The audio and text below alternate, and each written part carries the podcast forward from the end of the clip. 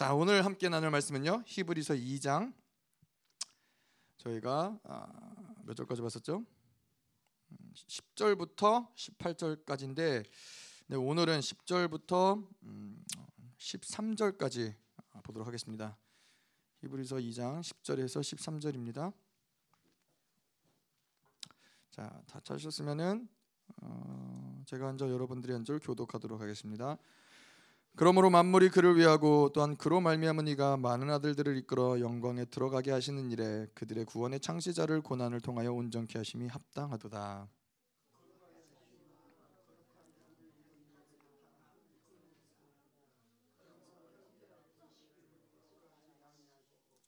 이르시되 내가 주의 이름을 내 형제들에게 선포하고 내가 주를 교회 중에서 찬송하리라 하셨으며 또 다시 내가 그를 의지하리라 하시고 또 다시 볼지어다 나 및 하나님께서 내게 주신 자녀라 하셨으니 아멘.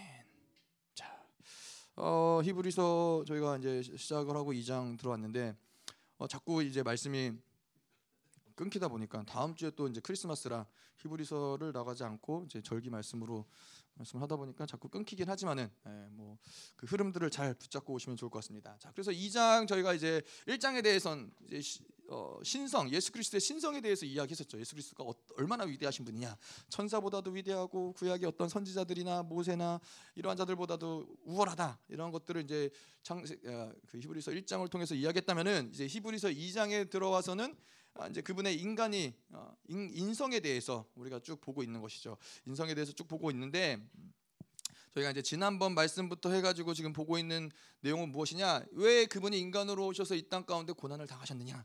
아, 왜 천사보다 조금 못하게 되셨느냐? 천사보다 조금 못하게 되시면 무엇이에요? 죽음을 맛보게 됐다라는 것이죠. 근데 왜 주님이 그러한 고난을 맛보셔야 됐느냐? 아, 이것들을 이제 히브리서 2장에서 풀어내고 있는데 히브리서 2장에서 그래서 지난주에 봤던 지난번에 봤던 그 첫 번째가 우리로 하여금 통치권을 회복하기 위해서 아, 예수님이 이 모든 것들을 고난을 통과하시고 십자가에서 죽으심을 당하셔야만 됐다라는 것을 봤다면 음, 자 그래서 오늘 이제 말씀을 좀 들어갈 때는 이제 나머지 세 가지 것들을 좀 볼 텐데요. 어, 오늘 볼 말씀은 이제 두 번째로 많은 아들들을 영광으로 이끌어가기 위해서 어, 그분이 이 순환을 당하셨다. 그리고 14절에서 16절은요. 이제 사단의 무장을 해제하기 위해서 그리고 네 번째로 17절 18절은 이제 대제사장이 되기 위해서 예수님이 순환을 당하셨다는 거예요. 그래서 예수님이 이 땅에 오셔서 이러한 고난을 통과하신 거는 그냥 고난 어쩌다 보니까 고난을 통과하신 게 아니라 정확하게 고난을 통하여서 어, 예수님이 이루시고자 했던 것들이 있었다는 것이죠. 음. 그래서 오늘 말씀해 보면은 이제 10절 볼게요. 그러므로 만물이 그를 위하고 또한 그로 말미암은 이가 많은 아들들을 이끌어 영광에 들어가게 하시는 일에 그들의 구원의 창시자를 고난을 통하여 온전하게 하심이 합당하도다. 자, 여기서 보면 이제 많은 아들들을 이끌었다라고 이제 이야기를 하고 있죠. 자, 여기서 이제 우리가 아들들이라는 표현을 쓰고 있는데 아들들이라는 것을 우리가 알지만은 하나님의 자녀, 아들을 이야기했을 때는 어, 다분히 무엇을 내포하고 있느냐? 결국 이 유업을 이을 자를 이야기한다는 것이죠. 하나님이 하나님을 믿고 하나님의 자녀로 부르신 자들을 하나님은 반드시 그의 기업을 이을 자로 유업을 이을 자로 하나님이 세우신다라는 것인데 로마서 8장 29절에도 하나님이 미리 아신 자들을 또한 그 아들의 형상을 본받게 하기 위하여 미리 정하셨으니 그로 많은 형제 중에서 맏아들이 되게 하려 하심이라. 자, 우리는 그래서 어떠한 존재들이냐면은 하나님이 자녀로 부르셨을 때는 그저 구원을 받고 아, 그저 그냥 천국에 들어가는 그 정도의 어떠한 존재로서 하나님 우리를 부르지 않으셨다는 거예요. 하나님의 우리를 자녀로 부르시고 아들로 부르셨다는 것은 우리가 그 지난번에도 본 것처럼 통치권을 회복하실 뿐만 아니라 우리로 하여금 그 아들로서 기업을 이을 자로 하나님이 우리를 부르셨다라는데 그것은 다시 말해서 무엇이냐면은 하나님이 가지고 계신 그 영광에 우리로 하여금 동참케 하신다는 거예요. 예. 우리 우리로 하여금 하나님이 가지신 그 어, 통치권에 하나님의 그 영광에 우리로 하여금 동참케 하시기 원하시는 것이 하나님이 우리를 구원하신 이유고 우리를 자녀로 부르신 이유라는 것이죠. 음. 그래서 이 우리가 이 신앙생활하면서 이 목표 설정이 잘못되어 있으면은 신앙 가운데서 우리가 성장하기가 굉장히 어려운 부분들이 있다라는 거예요. 우리 신앙의 설, 목표 설정은 뭐예요? 교회 매주 주일을 참석해서 교회에 왔다 갔다 하는 게 신앙 성, 신앙의 어떠한 목표요? 아니에요. 우리가 이 신앙의 목표가 그냥 이 교회에서 잘 섬기고 잘 봉사하면서 교회에서 그냥 잘 지내는 것이 신앙의 목표요? 아니에요. 우리의 신앙의 목표는 뭐냐면은 하나님의 아들로서 그 기업을 잇는 그 아들의 형상, 하나님의 형상을 회복하는 것이 우리의 올바른 신앙의 목표라는 것이죠. 그래서 그것이 신앙의 목표이기 때문에 우리가 이 땅 가운데 어떻게 신앙을 해야 될지가 명확해지는 것이죠. 음. 이것이 헷갈리면은 아, 그럼 이 신앙생활이 성장할 수 없, 없 신앙생활의 어, 성장이 멈출 수밖에 없는 영역들이 생긴다라는 것이죠. 예, 뭐 성경도 마찬가지죠. 성경이 기록된 것은 어, 교회에 다니는 어, 이 Sunday Christian한테 하나님이 이 성경을 기록한 것이 아니라 아까 뭐 목사님도 이야기했지만 성령 충만한 자들에게 하나님이 성경을 기록했다. 음, 성령 충만하지 않은 자들은 성경에 어떤 기록된 말씀과 상관이 없다라고 이야기한 것처럼 마찬가지로 하나님의 아들들이 아닌 자들에게는 성경의 말씀들이 어, 성경의 말씀이 어떤 목적을 하나님의 아, 들이 아닌 다른 누군가를 향해서 그 기록 말씀을 기록된 적이 없다라는 거예요. 그래서 우리가 마찬가지로 하나님의 자녀됨, 하나님의 아들됨, 그 기업을 이을 자라는 존재를 망각하게 된다면 그것을 잊어버리게 된다면은 이 말씀이 더 이상 우리와 상관이 없어지는 시간이 온다는 거예요. 말씀을 보지만은 그 말씀의 능력과 권세가 우리 삶 가운데 드러날 수 없는 이유는 말씀이 무기력하거나 말씀이 무능력해서가 아니라 그 말씀을 받을 수 있는 유일한 존재는 하나님의 자녀고 아들인데 그 존재됨을 잃어버렸다는 것이죠. 자, 그래서 이 어, 신앙생활을 하는 데 있어서 그저 구원을 받고 교회를 다니는 구속사 중심적인 신앙생활을 하면은 신앙생활의 모습은 뻔해요.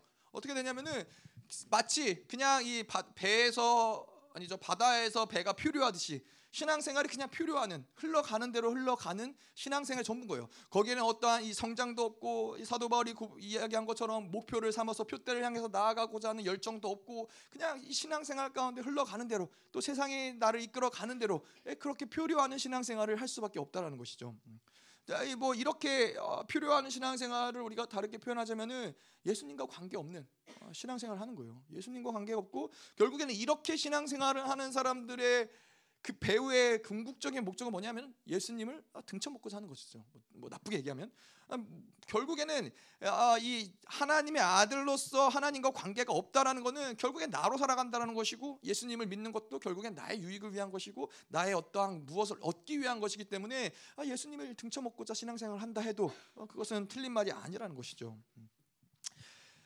음. 자, 그래서 이 하나님의 아들이 되기 위한 것, 하나님의 이 아들로서 그 영광에 들어가기 위한 것이 우리의 신앙의 목적이다. 이 목표가 정확하게 설정이 되면은 사실은 그 이후의 신앙생활의 어떠한 모습들은 별로 문제될 게 별로 없어요.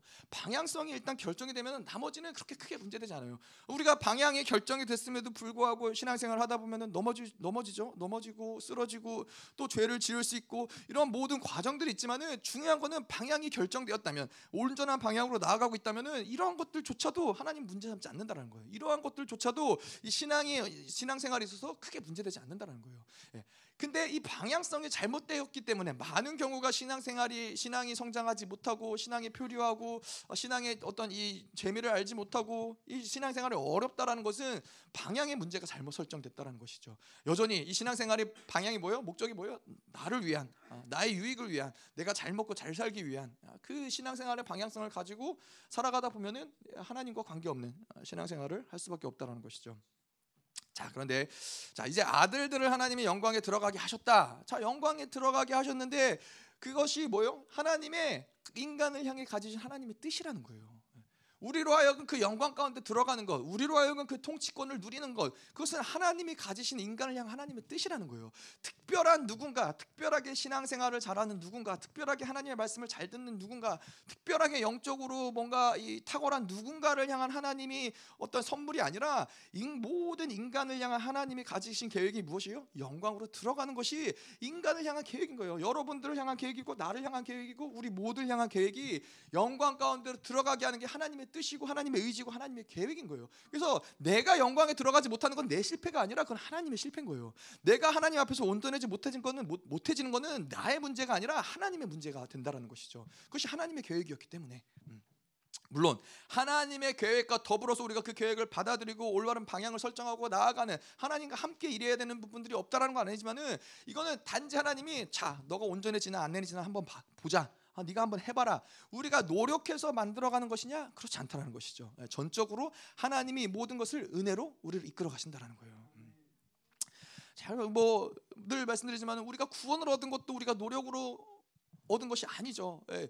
구원 뭐라 그래요? 우리의 모든 신앙생활의 시작일 뿐이에요. 예. 우리가 구원을 받았다. 거기서부터 신앙생활을 시작을 하는 거예요. 근데 하나님이 이 구원을 주신 것도 하나님의 은혜로 예. 우리가 아무것도 모를 때 그분이 먼저 오셔서 우리에게 구원을 주셨는데 구원의 완성을 이루는 이제 막 시작을 했는데 이제 완성까지 가야 되는데 그 완성까지 이루는 것을 하나님이 어, 너희가 알아서 해라. 아, 너희가 노력해서 만들어라라고 하시겠느냐? 아, 그렇지 않다라는 것이죠. 이 모든 구원의 시작도 구원의 은혜도 하나님의 우리에게 일하시는 유일한 방편은 무엇이냐? 그건 은혜라는 거예요. 네. 내가 모든 것을 다 이루고 내가 모든 것을 다 만들어 놓고 너희는 믿기만 해라. 그러면은 내가 이 모든 것들을 어, 일하리라 온전케 하리라. 이게 하나님의 은혜라는 것이죠. 음.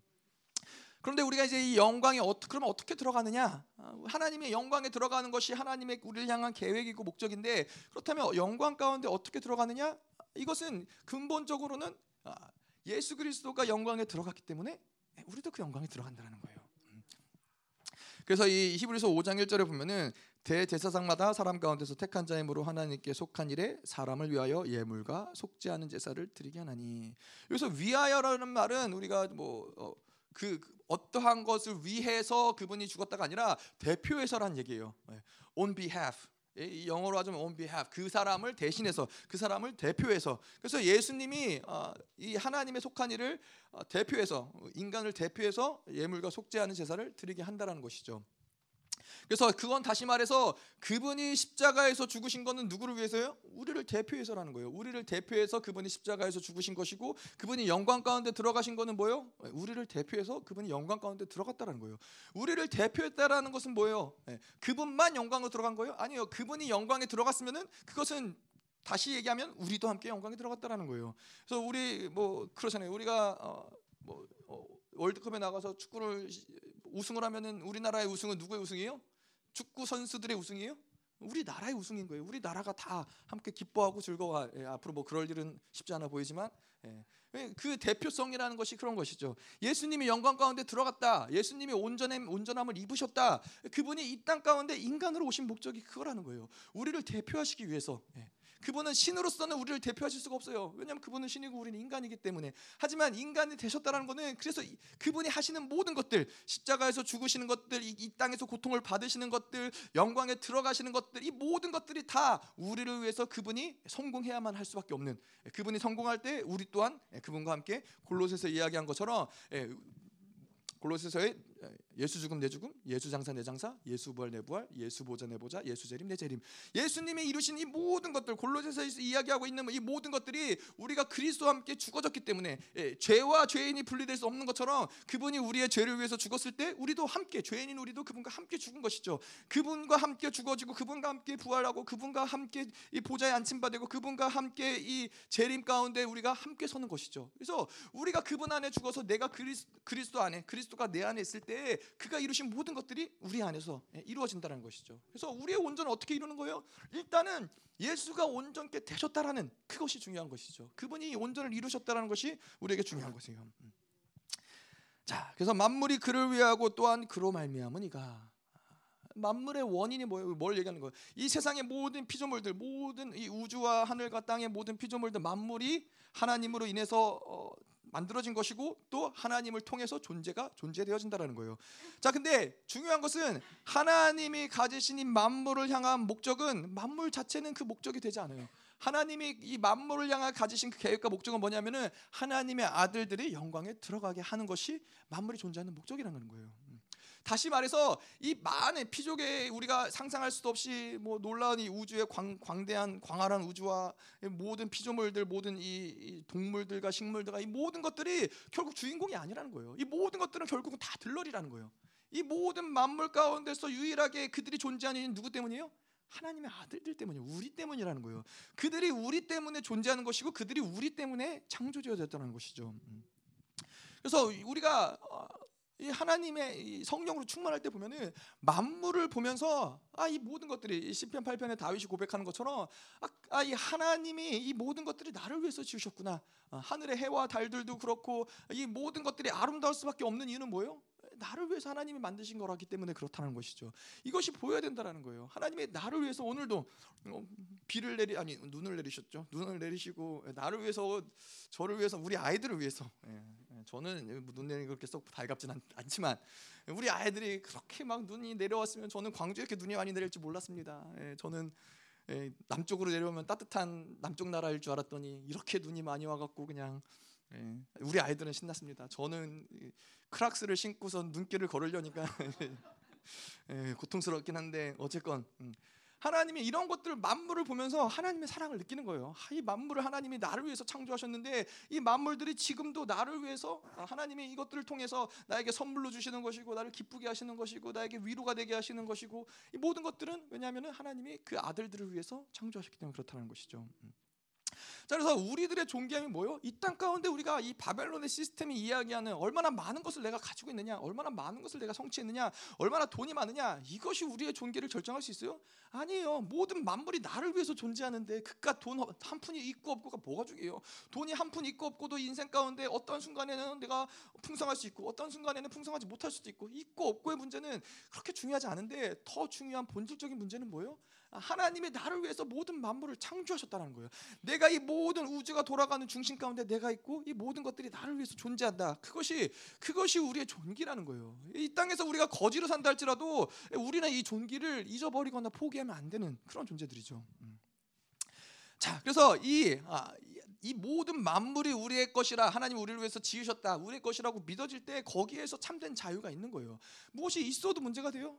문제 안 돼요 무엇이 없어도 문제 돼요? 문제 안 돼요 이 모든 만물이 하나님은 나를 위해서 지으셨는데 하나님이 필요하시면 모든 만물을 움직이지 않으시겠어요? 그래서 우리가 이 에베소서에서 이야기하는 이 자연권을 이야기하죠 영광스러운 교회에게는 이 자연을 움직이는 권세가 있다는 거예요 이 모든 왜냐 이 모든 피조물들이 결국에는 하나님의 아들들을 위해서 창조됐기 때문에 그들이 하나님의 온전한 아들의 형상을 가졌을 때온 전한 온전함을 이루었을 때 그들이 명령하면 이 자연마저도 그들의 명령 아래 굴복할 수밖에 없다라는 것이죠. 비가 내리기도 하고 비가 멈추기도 하고 바람이 불기도 하고 바람이 멈추기도 하고 하나님의 이 모든 권세와 영광을 그 아들들을 위해서 지으셨다는 것이죠. 음. 자 그런데 우리가 이, 이, 이 하나님이 모든 만물을 우리 위해서 지으셨다는 걸 알지 못할 때 우리는 계속해서 돈이 조금 있으면은 뭔가 되는 것 같고 돈이 없으면은 주눅 들고 위축되고 어, 뭔가 망가지는 것 같고 예. 좀 뭐가 어, 돈이 많고 풍성해지면은 어깨가 올라가고 교만해지고 이런 모든 것들이 결국에는 하나님의 이 모든 만물이 나를 위해서 창조하셨구나를 믿지 못한다는 거예요. 모든 만물이 나를 위해서 지어졌고 그것이 나를 위해서 존재하는구나 아, 이것을 알지 못한다는 것이죠. 음. 자, 그래서 이 로마서에서 무엇을 얘기해요? 이 피조물들이 그래서 탄식을 한다는 거예요. 하나님의 아들들이 나타나기까지 피조물들이 탄식한다는 거예요. 왜냐하면 피조물들의 창조된 목적 자체가 그 아들들을 위함이에요. 하나님의 아들들이 나타나는 것이 이 피조물들이 존재하는 목적을 이루는 것인데 아들들이 나, 타나지 않는 상황들 가운데서 피조물들은 고통스러워한다는 것이죠. 존재의 목적을 상실한 거예요. 그들이 존재의 목적은 그 영광을 보는 것, 그 아들들이 영광스럽게 하나님의 아들들의 영광으로 들어가는 것을 보는 것 것들이 피조물들의 목적인데 이것들이 상실됐기 때문에 피조물들이 지금도 탄식하고 고통스러워한다는 것이죠. 자, 그래서 하나님의 아들들이 영광에 들어가게 하는 것 그것이 바로 하나님이 모든 우주 만물을 만드신 하나님의 목적이다. 자, 그래서 우리가 주인공인데 이, 런 표현으로 우리가 이렇게 표현할 수 있어요. 이 모든 이 만물들이 함께 모여서 이제는 이그큰 연회장에서 파티를 하려고 이제 모든 파티가 다 준비됐는데 파티가 언제 시작이 돼요? 파티의 주인공이 나타나야 이 파티가 시작이 된단 말이죠. 모든 피조물들이 다 기다리고 있는 거예요. 이제 이 파티가 시작이 돼야 되는데 이 연회장에서 맛있는 음식과 맛있는 음료수와 모든 것들이 이제 다 준비되어서 파티가 시작이 돼야 되는데 하나님의 아들들이 나타나지 않는다라는 거예요. 그 아들들이 나타날 때 비로소 이 모든 것들이 시작된다라는 거예요. 그러니까 우리가 어떤 존재요? 아, 우리는 이 모든 세계 우주 돌아가는 중심 가운데 우리가 가장 중요하다라는 거예요. 하나님의 하나님의 시선이 어디가 있어요? 하나님이 뭐 저 넓은 우주 광활한 우주 가운데 있어요? 아니에요. 하나님의 시선은 우리에게 있다라는 거예요. 언제 우리의 나의 자녀들이 이 영광스러운 가운데로 들어가서 이 모든 피조물 가운데 이 뭐 그 창조의 목적을 온전하게 이룰 것이냐? 하나님은 늘 관심을 가지고 이것을 바라본다는 것이죠. 뭐, 이 천국의 의인들도 이 모든 관심을 가지고 그들이 약속을 약 우리가 받았던 그 약속을 그들이 언제 성취할 것이냐 이것을 가지고 계속 우리를 바라보고 우리를 응원한다는 것이죠. 음. 자, 그럼 여러분 생각해 보세요. 참 감사한 게 뭐예요? 어, 하나님이 우리 같은 사람들을 하나님의 목적으로 삼으셨다는 거예요. 나 같은 사람들을 나 같은 사람들을 세상은 어떻게 해요? 나 같은 사람들을 수단으로 사용하려고 그래요. 나를 통해서 뭔가 그들의 유익을 취하려고 하고 뭐 회사를 다녀도 마찬가지죠. 제가 뭐 그런 얘기했어요. 제가 아, 미국에서 이제 대학원을 나왔거든요. 어, 제가 나온 나온 대학원이 음, 뭐 풀러 세미너리라고 어, 유명 유명하다고 그래요. 어, 유명한데 미국에서도 그렇고 한국에서도 뭐 풀러 하면 알아주는 사람도 있고 근데 뭐 학교가 얼마나 좋냐 안 좋냐 뭐 유명하다고는 하는데 이제 제가 이제 저희 사모한테 말했던 건 그거예요. 아휴, 아무나 다 들어간다. 결국엔 대학원도 돈만 내면 다 들어간다. 뭐 물론 뭐 그들의 가진 어떤 기준치가 있겠죠. 하지만은 이제 그들도 결국엔 이것도 사업인 거예요. 그- 그래서 대학원을 가는 거, 박사 과정을 준 박사를 주는 거 결국에는 돈이 되기 때문에 이 일들을 하는 거고, 예, 뭐 크게 하자가 없으면은 웬만하면은 웬만하면 박사를 주려고 해요. 웬만하면은 대학원에 학생을 받아들이려고 해요. 예, 예, 결국엔 뭐요? 다 이것도 하고 대학 공부를 하는 것도 학교를 가는 것도 결국엔 다 수단인 거예요. 그들이 돈을 받기, 얻기 위한 수단으로 나는 수단으로서 그렇게 어, 이용이 되는 거죠. 근데 하나님 그렇지 않다는 거예요. 하나님 우리를 수단으로 사용하신 적이 단 한 번도 없어요. 하나님 우리를 수단으로 어, 이 생각하시는 적이 한 번도 없으세요. 그분이 오직 우리를 목적으로 삼으신다라는 거예요. 그래서 우리가 이 마- 보통 교회에서 많이 얘기하는 음, 뭐요? 우리가 인생 가운데 살아가는데 중요한 건 뭐요? 그분께 영광을 돌리기 위해서 우리가 인생을 살아간다. 아 그게 뭐 완전히 틀린 얘기냐? 완전히 틀린 얘기는 아니에요. 근데 그거는 본질적으로는 맞는 얘기가 아닌 거예요. 그거는 영광을 돌리기 위해서 하나님이 우리를 창조하셨고 우리로 살아가게 한다면은 그거는 우리를 수단으로 사용하신다라는 거예요. 그분이 영광 받으시기 위해서 인간을 창조하셔서 인간으로 하여금 나를 영화롭게 한다. 이거는 수단이란 얘기예요. 근데 하나님은 인간을 이렇게 이 수단으로 만드신 적이 없다라는 거예요. 그러면은 하나님이 우리를 어떠한 목적으로 우리를 부르셨어요? 영, 그분의 영광에 동참하게 하기 위해서 우리를 부르셨다라는 거예요. 그래서 에베소서에도 너희가 영광의 찬송이다. 하나님이 우리를 영광 영광의 찬송, 우리를 영화롭다, 영광스럽다라고 찬양한다라는 것이죠. 음. 그래서 우리는 하나님의 수단이 아니라 목적 자체 아, 그런 존재들인 거예요. 우리가 이 신앙생활 하면서 가끔은 그런 착각을 해요. 아, 하나님 내가 거룩해지고 정결해야 되는 이유가 뭐요? 어? 내가 더럽고 추악하고 죄를 계속해서 짓기 때문에 하, 내가 거룩해져야지, 내가 정결해져야지, 죄를 짓지 말아야지. 어, 이렇게 우리가 생각을 할 수가 있어요. 어, 내가 죄인이니까, 내가 악하니까 죄를 짓지 않기 위해서 그래 정, 정결해져야지, 내가 거룩해져야지라고 생각할 수 있는데 아니에요. 아니 뭐 그게 틀렸다는 얘기는 아닌데 사실은 올바른 관점은 뭐예요? 내가 거룩해지고 정결해야 되는 이유는 뭐냐면은 우리가 하나님의 목적으로서 하나님의 자녀로서 하나님의 영광으로서 부르심을 받았기 때문에 그 부르심에 합당한 모습이 정결하고 거룩한 거예요. 그렇기 때문에 우리가 정결하고 거룩해지는 게 합당한 것이고 당연한 것이고 하나님이 그렇게 우리를 이끌어가는 것이지 너가 더러우니까 너 더러우니까 나랑 함께 할 수 없어. 넌 죄인이니까 넌 악 인이니까 그러니까 너가 정결해지고 회개하고 깨끗해져야 나랑 함께 할 수 있어. 예, 뭐 비슷한 얘기 같지만은 이, 이 시작점 자체가 틀리다라는 거예요. 우리는 정결할 수밖에 없는 그러한 놀라운 영광과 존귀를 가졌기 때문에 그렇게 살아갈 수밖에 없는 존재라는 것이죠. 음. 그래서 우리가 회개할 건 뭐예요? 우리가 회개할 것은 진정으로 회개할 것은 뭐냐면은 하나님이 그렇게 영광스럽고 거룩과 존귀를 주셨는데 그 거룩과 존귀를 믿지 못하는 것, 받아들이지 않는 것. 진정한 회개해야 될 것은 그 정체성을 아, 인정하지 않는 것이 가장 큰 회개인 것이죠. 네. 자, 그래서 이 예수님이 우리를 온전하게 하기 위해서 어, 그래서 그분이 무엇을 하셨느냐? 아, 바로 오늘 그들의 구원의 창시자를 고난을 통하여 온전하게 하심이 합당하도다. 아, 이제 그분이 고난을 통하여서 온전하게 되셨다는 것이죠. 자, 근데 여기서 합당하라는 합당하다라는 이 이야기를 보자면 합당하다라는 거의 정의는 어떠한 이 기준, 어떤 조건, 어떤 용도, 어떤 도리에 꼭 알맞다라고 이제 이야기할 때 합당하다는 얘기를 쓰는 거예요. 사실 이것이 어, 맞는 말이에요? 아니죠. 구원의 창시자가 고난을 받는 게 어떻게 합당해요? 구원의 창시자라는 게 뭐예요?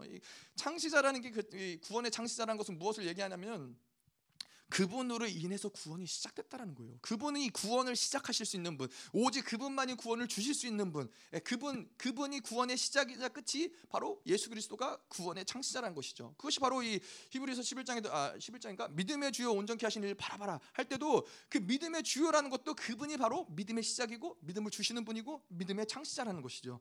근데 그 구원의 창시자가 고난을 받으시는 게 합당하냐? 그게 기준에 맞냐? 조건에 맞냐? 어떤 용도나 도리에 맞냐? 아, 그렇게 얘기할 수 없는 것이죠. 그건 합당하지 않은 거예요, 사실. 자, 그런데 왜 성경은 히브리 기자는 왜 그것이 합당하다? 아, 그분이 우리를 위하여 고난을 받으심이 합당하다라고 어, 표현하는 것이냐? 그거는 그분의 사랑 때문에 그런 거예요. 예, 그분의 사랑의 크기를 생각할 때는 고난을 받으시는 것도 합당하다라는 거예요. 그분의 사랑의 우리를 향한 사랑의 크기를 생각할 때는 그분이 십자가에서 죽으심도 합당하다라는 거예요. 고난도 품어내시고 이 죽음도 품어내실 만큼 하나님의 사랑은 크고 놀랍기 때문에 예, 그 사랑이 있다면 당연히 고통을 받는 것이죠. 그 사랑이 있다면 당연히 그 사람을 위해서 죽을 수밖에 없는 것이죠. 사랑의 크기가 그렇기 때문에 이것을 우리가 합당하다라고 이야기하는 것이죠. 음.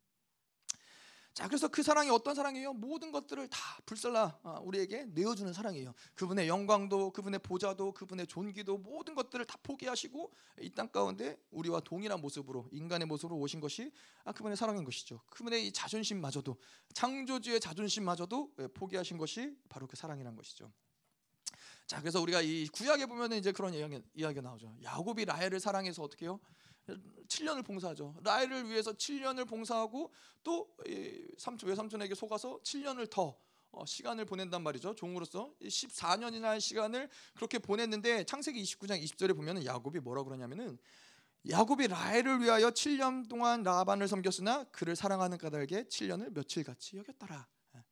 이게 바로 합당하다라는 표현을 쓸 수밖에 없다라는 거예요. 예, 우리에게 있어서 7년을 아무 무상으로 누군가를 위해서 봉사하는 것이 아 그것이 가능한 일이에요? 쉬운 일이에요? 아, 결코 쉬운 일이 억울하고 합당하지 않은 일이지만은 이것을 합당하게 만들 수 있었던 이유는 뭐예요? 라헬을 사랑했기 때문에 하나님이 우리를 위해서 이 그 구원의 창시자가 고난을 받으시는 게 합당한 일이에요? 아니에요. 합당하지 않은 일이에요. 근데 그것을 합당하게 만들 수 있던 이유는 뭐예요? 그만큼 우리를 하나님이 사랑하셨기 때문에 그런 거예요. 고난보다 크신 예, 그분의 죽음보다도 크신 그, 그 사랑이 우리에게 부어졌기 때문에 그것이 가능하다는 것이죠. 음. 자 그런데 이 구원의 창시자가 온전치 않았기 때문에 고난을 통해서 온전함을 받았느냐? 자 그분이 고난을 받았다라는 건 아, 알겠는데 온전을 온전하지 않았기 때문에 아니면 온전함을 몰랐기 때문에 온전을 온전함을 배우실 배워야 될 어떠한 이유가 있으셨냐? 아, 그분 그분이 불완전하셨냐, 아, 온전하지 못하셨냐 이런 걸 봤을 때 아니죠. 그분은 이미 이미 온전하신 분이에요. 이미 모든 것들이 완벽한 의인이시고 완벽하게 온전하신 분이지만은 이 고난을 통해서 뭘 하시는 거예요? 온전함을 확증하는 것이죠. 그가 가진 온전함이 진짜구나. 아, 마치 어, 이 구약에서 보면 이제 욥기서에 보면은 이 사단이 마귀가 하나님께 나아가서 예, 욥은 그 시대의 당대 의인이었어요. 당대 의인이었는데 누구나 다 인정할 만한 그런 놀라운 의인이었죠. 근데 이제 이 사단이 요, 요, 어, 하나님께 가서 그런 거죠. 아니 그가 의로울 수 있었던 거는 그가 가진 모든 하나님이 주신 이런 축복들, 하나님이 보호, 보호, 보호막이 되시고 울타리가 되어 주시고 하나님이 이 모든 것들을 다 허용하니까 그러니까 하나님이 인정할 수밖에 없는 의인이 되, 는 것이 아닙니까? 이 모든 것들이 다 없는 그러한 상황에서도 그가 정말 당대 의인이니까 그랬더니 예, 하나님이 시험해 봐라. 라고 하시죠. 마치 그렇다라는 것이죠. 예수 그리스도가 고난을 통하여 온전함을 확증받았다는 건 뭐예요? 그분이 이 모든 이 우주 만물 가운데 그분은 완벽한 선, 완벽한 의로우심, 죄가 한 톨도 없으신 분이신데 그 모든 이 영화와 보좌와 모든 것들을 다 포기하시고 이 사르크를 입은 채 죄의 유혹을 받는 상황에서도 그 온전함을 너가 확증할 수 있느냐? 그것을 예수 그리스도가 확증하셨다는 것이죠. 우리와 똑같은 인간의 모습으로 오셨지만은 그분은 쓰러지지 않으시고 실패하지 않으시고 죄를 짓지 않으시고 온전함을 확증하셨다는 것이 바로 이 고난 가운데 그가 온전을 고난을 통하여 온전하게 하심이 합당하도다라고 이제 우리가 이야기를 할 수 있다는 것이죠. 자, 그래서 이 그분이 이제 이 온전함을 입으시기 위해서 신성을 보류하셨죠. 그분이 이제 우리와 똑같은 사르크로 오셨죠. 그래서 이제는 이 사르크로 오셨다라는 것은 무엇을 얘기하는 거예요? 인간의 육체를 입으셨지만은 그 상황, 이 사르크라는 것이 가만히 있어도 우리와 똑같이 죄를 끌어당길 수밖에 없는 아, 그러한 몸의 상태라는 거예요. 사르크 그 자체가 뭐, 죄냐? 아, 그렇게 이야기할 수 없죠. 하지만은 그것은 죄를 선택하기에 굉장히 어, 수월한 어떤 그러한 상태라는 것이죠. 근데 예수님이 우리와 다른 어떠한 몸의 상태, 인간이지만은 죄의 유혹을 받지 않는 죄의 유혹을 그냥 쉽게 넘겨버릴 수 있는 그러한 상태가 아니라 우리와 똑같은 유혹, 똑같은 고난, 똑같은 환란을 받았을 때 똑같이 아프고 똑같이 유혹을 당하고 똑같이 분노할 수 있고 똑같이 어, 절망할 수 있는 그러한 모든 똑같은 상황 가운데 오셨다라는 것이 그분이 바로 사르크로 오셨다라는 것이죠. 자 그런데 이 그분이 그런 고난을 통과하면서도 하나님의 뜻을 선택하고 어, 순종하여서 그분이 온전하, 온전케 되었다라는 거예요. 자 그래서 어, 마찬가지로 우리도 마찬가지인 것이죠. 우리가 이 땅 가운데서 우리에게 있어서의 고난이 뭐예요? 뭐 실질적인 고난들 우리에게 고난이 있겠지만은 우리에게 있어서 예수 그리스도가 그랬듯이 육체의 정욕으로 살지 않으려고 할 때 그것은 우리에게 이 육체를 가진 인간들에게는 고통스럽다라는 거예요. 고난스럽다는 거예요. 죄를 선택하지 않으려고 할 때 혈기가 날 때 혈기를 부리지 않는 것 그 자체가 어, 그것이 쉬운 일이 아니라는 거예요. 나 이 사방에 나를 애워싸고 나를 배신하고 나를 조롱하고 어, 나를 억울한 일 가운데로 몰아갈 때 그것들을 어, 그것들 가운데 내가 육체로 반응하지 않는 이 모든 것들이 고통이라는 것이죠. 그런데 예수님도 그런 똑같은 고통 가운데서 예, 그런 어떤 육체가 사르크가 가진 본성대로 움직이지 않으시고 철저히 자기를 죽이시고 예, 성령을 의지하여서 모든 시간들을 통과했다는 것이죠. 음. 자, 그런데 이제 오늘 우리가 좀 볼 중요한 내용은 어, 지금까지도 중요했지만 네, 또더 중요한 내용은 바로 이 히브리서의 전체적인 어떤 흐름 가운데서 봐야 될 게 있는데 첫 번째로는 온전함에 대해서 우리가 이해하는 것이 중요해요. 히브리서가 이야기하고 있는 어, 이뭐 여러 가지 것들 가운데서 예, 가장 핵심적인 큰 흐름은 온전함. 예, 그리고 또 한 가지가 이제 안식이고 또 한 가지가 이제 대제사, 대제사장이에요. 그래서 이 세 가지의 흐름들을 정확히 파악하고 있으면은 아, 우리가 히브리서를 정확하게 좀 어, 받았다, 먹었다라고 해도 과언이 아닌 것이죠. 그래서 오늘은 이 온전함에 대해서 좀 보도록 할 거예요. 온전함을 이 히브리서 2장 어, 뭐 10절에만 국한된 내용이 아니라 히브리서 전체 전반적인 흐름들을 가지고 히브리서가 말하고 있는 온전함이 무엇이냐 어, 그것을 좀 보도록 할 텐데요. 자, 그래서 이 온전함에 대해서 여러 가지 것들을 이야기할 수 있지만 일단은 예수 그리스도의 온전함 그리고 어, 우리들의 온전함 그리고 공동체의 온전함 아, 그리고 더 나아가서 이제 뭐 여러 가지 온전할 수 없는 이유, 온전할 수 없는 통로들, 하나님의 온전한 장막, 뭐 이런 온전함에 관한 히브리서가 이야기하고 있는 이러한 부분들을 전체적으로 전반적으로 한번 쭉쭉 보자는 거죠. 자, 그래서 첫 번째로는 우리가 예수 그리스도의 온전을 좀 볼 텐데요. 자, 예수 그리스도가 우리가 아까 조금 전까지도 이야기한 것처럼 그분이 이 땅 가운데 오셔서 사르코로 오셨지만은 단 한 번의 실수도 어, 하시지 않으신 거죠. 단 한 번의 실수도 단 한 번의 죄를 짓지 않으시고 그분이 온전함을 이루신 이유는 뭐예요? 어, 온전한 종자씨가 되기 위해서예요. 그분의 종자씨가 씨가 되어서 우리 가운데 그 온전함이 심겨지어야 되기 때문에 그분의 씨가 만약에 씨가 잘못됐다면 그러면 문제가 생기는 것이죠. 잘못된 씨를 심으면 잘못된 열매가 나올 수밖에 없기 때문에 그분은 이 온전한 예수 그리스도 온전하심은 그 종자 씨를 온전케 하기 위해서 아, 그분이 이 온전함을 이루실 수밖에 없었다는 것이죠.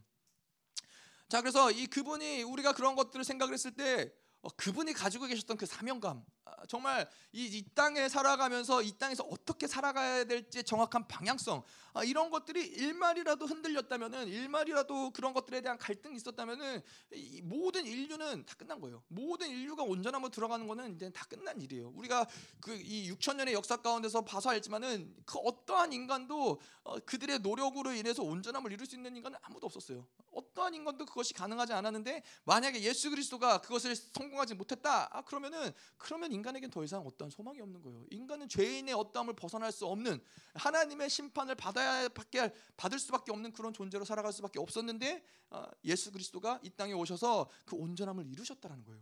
그래서 여러분 그 마음을 생각해 보세요. 그분이 우리를 향해서 그 죄를 짓지 않으시고 계속해서 그러한 죄가 죄의 유혹 가운데 어, 그렇게 넘어질 수밖에 없는 상황 가운데서도 누구를 생각하셨어요? 우리를 생각하셔서 그분은 결코 그 모든 상황을 어, 넘어지지 않으시고 돌파하시면서 계속 하나님의 성령을 의지하시면서 그분의 온전을 이루셨다는 것이죠.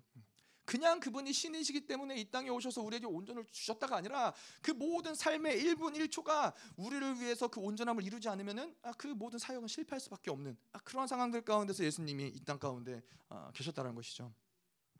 자 그래서 어, 뭐 하나님이 그러신 거죠. 어, 이 땅에서 누군가가 예수 그리스도가 아닌 다른 누군가가 그 종자씨가 될 수 있었다면은 어, 그렇게 하셨을 수도 있었겠지만은 아 그럴, 그럴 수 없었다는 거예요. 이 땅에는 그럴 의인이 그렇게 단 한 번도 죄를 짓지 않고 온전함을 가지고 그 온전한 씨앗을 누군가에게 전달해 줄 수 있을 만한 그러한 누군가는 없었다라는 것이죠. 어, 아까도 이야기했지만은 당대 의인이라고 하는 욥마저도 예, 모세마저도 아, 뭐또 아브라함마저도 뭐 누구라 할 것 없이 그들의 죄로부터 완벽하게 자유했느냐 그럴 수 없는 것이죠. 예, 그들은 다 죄에 넘어진 기업 이 경험들이 있고 그것은 그들로 알고 온전한 종자씨가 될 수 있는 자격을 가질 수 없는 것이죠. 그래서 하나님의 마지막 선택은 뭐예요? 아, 하나님의 아들인 예수 그리스도를 독생자이신 예수를 이 땅에 보내심으로써 아, 그로 하여금 온전한 종자씨로 만들게 하시겠다라는 것이죠. 음.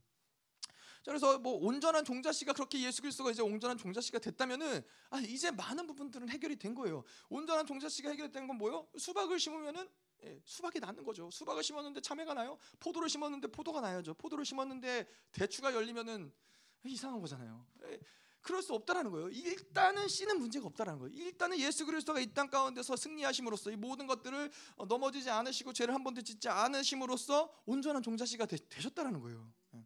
그렇기 때문에 일단 씨는 문제가 없어요. 음. 자, 그런데 이 씨가 문제가 없는데 뭐가 문제가 되느냐? 우리로 하여금 뭐 그때 정권사님도 그런 얘기하셨지만은 하나님이 온전함의 씨앗을 우리로 하여금 그 사랑으로 그 그분의 사랑으로 이것을 품, 품으시고 마치 엄마가 이 뱃속에 태아를 가지고 계속 사랑으로 10개월 동안 품고 사랑하며 그렇게 해서 그 그를 닮은 아름다운 자녀가 나와야 되는데 그렇지 않다라는 거예요. 그 씨를 품고 그 자녀를 품고서는 뱃속에서 있었는데 이제 아기가 나왔는데 거기에서 뱀대가리가 나오면 그 피부가 까지면서 옛날 영화에서나 보던 것처럼 그 뱀대가리가 나오는 일들이 존재한다라는 거예요. 왜 그런 일들이 존재해요? 씨앗이 온전한데 그것은 바로 하나님이 분명히 온전한 씨앗을 우리에게 주셨음에도 불구하고 그 온전함을 버리고 다른 방향을 선택했다라는 거예요. 아까도 이야기한 대로 결국에는 이 방향성이 중요하다는 거예요. 방향성이 올바르면 그 방향성 가운데서 그 씨앗은 분명히 자라나고 성장하고 열매를 맺을 수밖에 없는데 그 방향성이 잘못됐기 때문에 그 씨앗이 심겨졌음에도 불구하고 뱀대가리들이 나오는 거예요. 그래서 예수님이 이 바리새인들을 뭐라 그래요? 독사의 자식들아 그러는 거예요. 아니 너희들이 하나님의 말씀을 받고 하나님의 율법 가운데서 그렇게 온전하게 살았으면은 하나님의 자녀로서의 모습이 나왔어야 되는데 아니라는 거예요. 이 모든 말씀을 받고 하나님의 그런 성전에서 제사를 드리고 하나님의 그 이스라엘의 리더라고 인정받는 그들이 누구예요? 독사의 자식들이라는 거예요. 나의 자녀가 아니라는 거예요. 하나님의 자녀가 아니라는 거예요. 자, 그런데 이 온전한 씨를 받아들였다면은 이 본질적으로 온전한 씨의 결과는 뭐예요? 요한일서 3장 9절에 이야기한 것처럼 하나님께로서 난 자마다 죄를 짓지 않는다. 왜냐? 하나님의 씨가 그 속에 있기 때문에 그렇다는 거예요. 하나님의 온전한 죄를 짓지 않았던 예수 그리스도가 가진 그 온전한 씨가 우리 안에 심겨졌기 때문에 하나님께로 난 자마다 죄를 짓지 않는다. 이게 올바른 방향성이에요. 예. 아까도 이야기한 대로 넘어질 수 있어요. 가는 그 기간 동안에 이 온전한 씨앗이 온전 온전하게 자라나고 열매 맺기까지는 뭐 여러 가지 시행착오가 있을 수 있지만은 일단 그 씨앗이 심겨졌다. 그러면은 그분을 닮은 열매가 나오는 것은 너무나 당연하다는 것이죠. 음. 자 그래서 우리의 방향성은 어디까지 가는 거예요? 지금 내가 그렇게 할 수 있느냐? 일단 그 차원이 아니라 이 방향성 가운데 이 온전한 씨앗이 심겨진 그 결과는 무엇이냐? 하나님께로 난 자는 죄를 짓지 않는다. 우리는 이거를 보고 가는 거예요. 하나님, 내가 오늘 또 죄를 졌습니다. 하나님, 오늘 또 넘어지지만은 하지만 이 과정의 끝은 무엇입니까? 아, 이 죄를 짓지 않는 데까지 가는 거예요. 하나님의 거룩하고 온전함을 이루는 그 많은 아들들의 영광을 이끌어가는 것이 하나님의 목적이시고 하나님의 뜻이고 의지인데 거기까지 분명히 하나님이 나를 죄를 짓지 않는 인간, 이 의인으로서 이끄실 것을 아, 믿어 의심치 않는 거예요. 음. 그래서 제가 말씀드린 말씀드린 것처럼 죽기 바로 직전이라도. 내가 정말 이 죽기 바로 직전 그 전날이라도 완벽한 의인으로 아, 그리고 영화롭게 하나님께 가는 것이죠. 그게 하나님의 나를 부르셨다면은 아, 하나님이 그 정도는 해주셔야 될 거 아니에요. 예, 이땅 가운데 물론 이 땅 가운데 영화롭고 의롭게 살아가면서 영광스럽게 살아가는 것이 하나님의 물론 뜻이고 목적이겠지만은 혹 그렇지 못할지라도 죽기 직전이라도 영화롭게 하나님의 약속이 그 약속을 믿는다면은 그 약속을 붙잡은 사람들은 그렇게라도 하나님 분명히 만드신다라는 걸 믿는 것이죠. 네, 아멘. 하지만 예, 다들 죽기 전에 영원롭게 되실 거를 갈망하지 마시고 예. 자 그래서 예수께서 이제 인간으로서 고난을 통과하신 이유와 방법들을 좀 볼 텐데요. 그가 고난을 통과하신 이유 중에 하나는 일단은 인간이라는 예수가 예수님이 인간으로 오셨잖아요.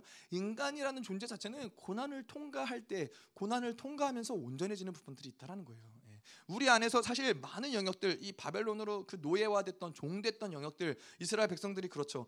예, 그런 종되고 노예되었던 영역들이 언제 벗겨져요? 예, 고난을 통과하면서 이런 것들이 벗겨지는 경우들이 있다라는 거예요. 물론 뭐 그렇지 않은 경우들도 있어 있죠. 하나님과의 올바른 관계성이 있지 아니하는 자들은 고난이 오면 고난이 올수록 굳어지고 단단해지고 더 이, 이, 날카로워지고 뭐 이런 그것들이 있지만은 하나님 안에 있는 자들에게 이 고난은 유익일 수밖에 없는 것이죠. 음.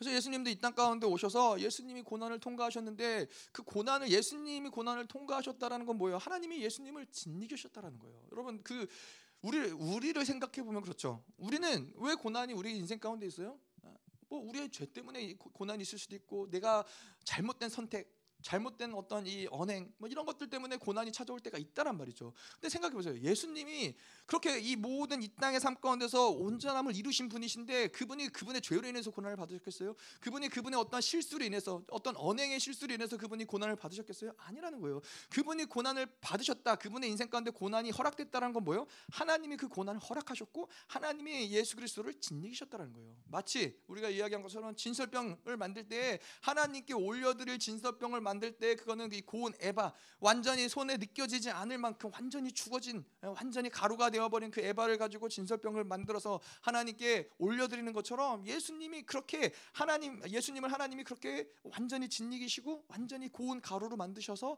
하나님께 올려드릴 수 있는 아름다운 제사로 제물로서 하나님이 만드셨다는 것이죠. 음. 그래서 우리의 인생 가운데 고난이 있다라는 것, 아, 이 고난은 누구에게나 있을 수밖에 없어요. 누구에게나 있을 수밖에 없지만은 이 고난을 어떻게 받아들이느냐, 이 고난을 어떻게 통과하느냐, 이것이 사실 인생 가운데 굉장히 중요하다는 것이죠.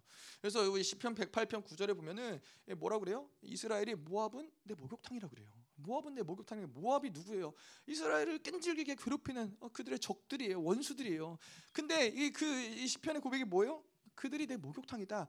이 모압이 주는 그 고난과 고통을 통해서 내가 깨끗해진다. 내가 정결해진다. 아, 이것을 고백하는 거예요. 이것이 하루 아침에 보였겠어요? 아니죠.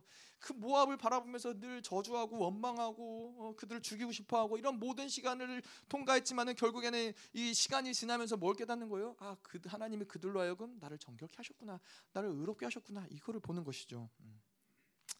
자, 그래서 이러한 고난 자체가 어, 우리에게 있어서 유익이 되는 부분들이 있지만은 이 예수님이 그럼 이런 고난들의 시간들을 어떻게 통과하셨냐? 음, 히브리서 5장 7절에서 어, 이야기하시는 거죠. 이런 고난을 통과하시면서 어떻게 온전을 유지하셨냐? 바로 그가 육체에 계실 때 자기를 죽으면서 능히 구원하실 이에게 심한 강구와 통곡과 눈물로써 강구와 소원을 어, 하려고 그의 경건하시로 말미암아 들으심을 얻었느니라. 우리와 똑같은 상태, 그 사르크의 상태 가운데서 어떻게 어, 그럼 우리에게 시사하는 바가 작지 않다라는 것이죠. 그 우리에게도 마찬가지로 우리가 이러한 고난을 어떻게 통과할 것이냐, 이러한 고난 가운데서의 우리가 온전함을 어떻게 유지할 것이냐, 그것이 바로 히브리서 5장 7절에서 어, 나와 있다라는 것이죠. 음. 이게 복음서에는 바로 이, 러한 어떠한 부분들이 나와 있지 않아요. 예수님이 어떻게 이런 고난들을 온전함을 유지하셨느냐. 근데 이제 히브리 기자의 특별한 어, 계시인 것이죠. 음. 예, 예수님을 보면은 예수님의 인생이 어, 우리가 알다시피 그 인생은 결코 편안한 인생은 아니었어요. 태어날 때부터 예수님은 예, 마국간에서 예, 말 구유에서 태어난 것이죠. 여러분 말 구유에서 태어나신 분 계세요 혹시? 예. 그 예전에는 예전에는 집에서 태어났네요. 가마떼기? 가마떼기 뭐예요? 아 어제가 집에서 가마떼기에서? 음. 예, 저는 병원에서 태웠습니다. 어, 그 아, 정권사님도 집에서 났어요? 예? 아, 경찰이 집에서 났어요? 아니 어떻게 집에서 났대요? 누가 누가 와서 받아줬어요? 고집사님이? 어휴 깜짝 깜짝 놀랐네. 야, 우리 경찬이 특 별한 세대네. 어. 병원에서 안 낳고 집에서 아빠가 받아준 특별한 아이네. 근데 예수님이 그렇다는 것이죠. 예수님이 이 땅 가운데서 태어나셨을 때부터 그분은 사실 고난이 시작이었어요. 그분을 영접하고 그분을 마땅히 엎드려서 그분을 어, 받아들이고 엎드리고 해야 될 인간들이 어떻게 해요? 그분을 거부하는 거예요. 뭐 마국간 모든 그 어떠 어디를 가도 그분을 거부하기 때문에 결국엔 그가 어디에서 태어나요? 말구에서 태어났다는 것이죠. 그러면서 계속 그가 자라면서도 여러 가지 심한 핍박과 고난이 있었고 어디를 가든지 예수님이 그분의 말씀을 선포하시고 하나님의 일을 하면은 어디에서나 그를 죽이고자 하는 자들이 늘 어, 항상 그 있었고 어떻게 해서든지 그를 없애려는 자들이 항상 그 주변에 있었다는 것이죠. 그래서 어, 성경에서는 머리 둘 곳조차 없다라고 어, 예수님을 표현을 하죠. 그래서 예수님은 만약에 자기를 비워내지 않고 어, 철저하게 성령을 의지하지 않으면 어떻게 해요? 어, 예수님은 금방 같이 그들과 같이 미워할 수 있고 그들과 같이 절망할 수 있고 혈기 부리고 낙심하고 그것이 예수님에게 사실 너무나 쉬울 수밖에 없었던 상황들이 많이 있었다는 거예요. 근데 예수님은 어떻게 해요? 철저히 자기를 부인했다는 것이죠. 음. 여러분 이런 것들을 볼 때 우리가 소망을 삼아야 될 건 뭐예요? 우리가 왜 이렇게 절망해요? 왜 이렇게 혈기 부려요? 왜 이렇게 우리 가운데서 어, 소망을 잃어버리고 왜 이렇게 죄를 짓고 왜 그렇게 해요? 우리가 특별히 못 돼서 그래요? 내가 특별히 문제가 많아서 그래요? 내가 특별히 연약해서 그래요? 아니에요. 예수님도 사르크로 오셨기 때문에 예수님마저도 그러한 끊임없는 유혹과 끊임없는 연약함 가운데 둘러싸일 수밖에 없었다는 거예요. 사르카 사르크를 가진 인간이 죄를 짓는 거는 그건 이상한 게 아니에요. 사르크를 가진 뭐 그게 그래서 합당하냐 합당하다고 이야기하는 거 아니지만은 예수님마저도 그 죄 가운데서 매일같이 심한 통곡과 눈물을 흘리지 않고서는 그 죄를 짓지 않을 수 있는 어떤 방, 방안이 없었다라는 거예요. 그러니까 우리에게는 어떻게 보면 그게 그게 위로 위로 인 것이죠. 예, 평소에 우리가 내가 너무 음, 악해서 그래. 나만 못나서 그래. 아, 그거 아니라는 거예요. 사르크 사르크의 특성이 그럴 수밖에 없다라는 것이죠. 음. 자 그런데 어떻게 해요? 예수님이 어떻게 자기를 부인해요? 예, 예수님이 어떻게 자기를 부인했냐면 심한 통곡과 눈물로 예, 하나님께 간과 소원을 올렸다라는 거예요. 그건 뭐예요? 매일같이 죽음 앞에서 심한 심한 통곡과 눈물이라는 건 뭐예요? 하나님 앞에서 아 하나님 못 살겠어요. 하나님 도와주세요.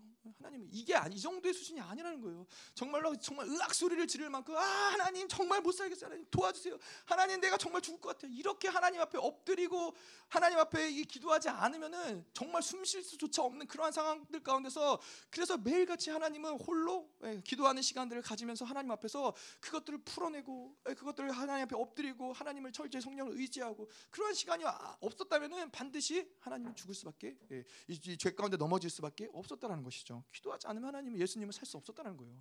예, 마찬가지 우리도 마찬가지예요. 우리의 모든 삶 가운데서 우리가 예수님처럼 기도한다면 예, 예수님처럼 계속해서 철저히 자기를 부인하고 성령을 의지한다면은 우리의 삶 가운데 넘어지고 쓰러지고 이런 일들이 예, 있을까요?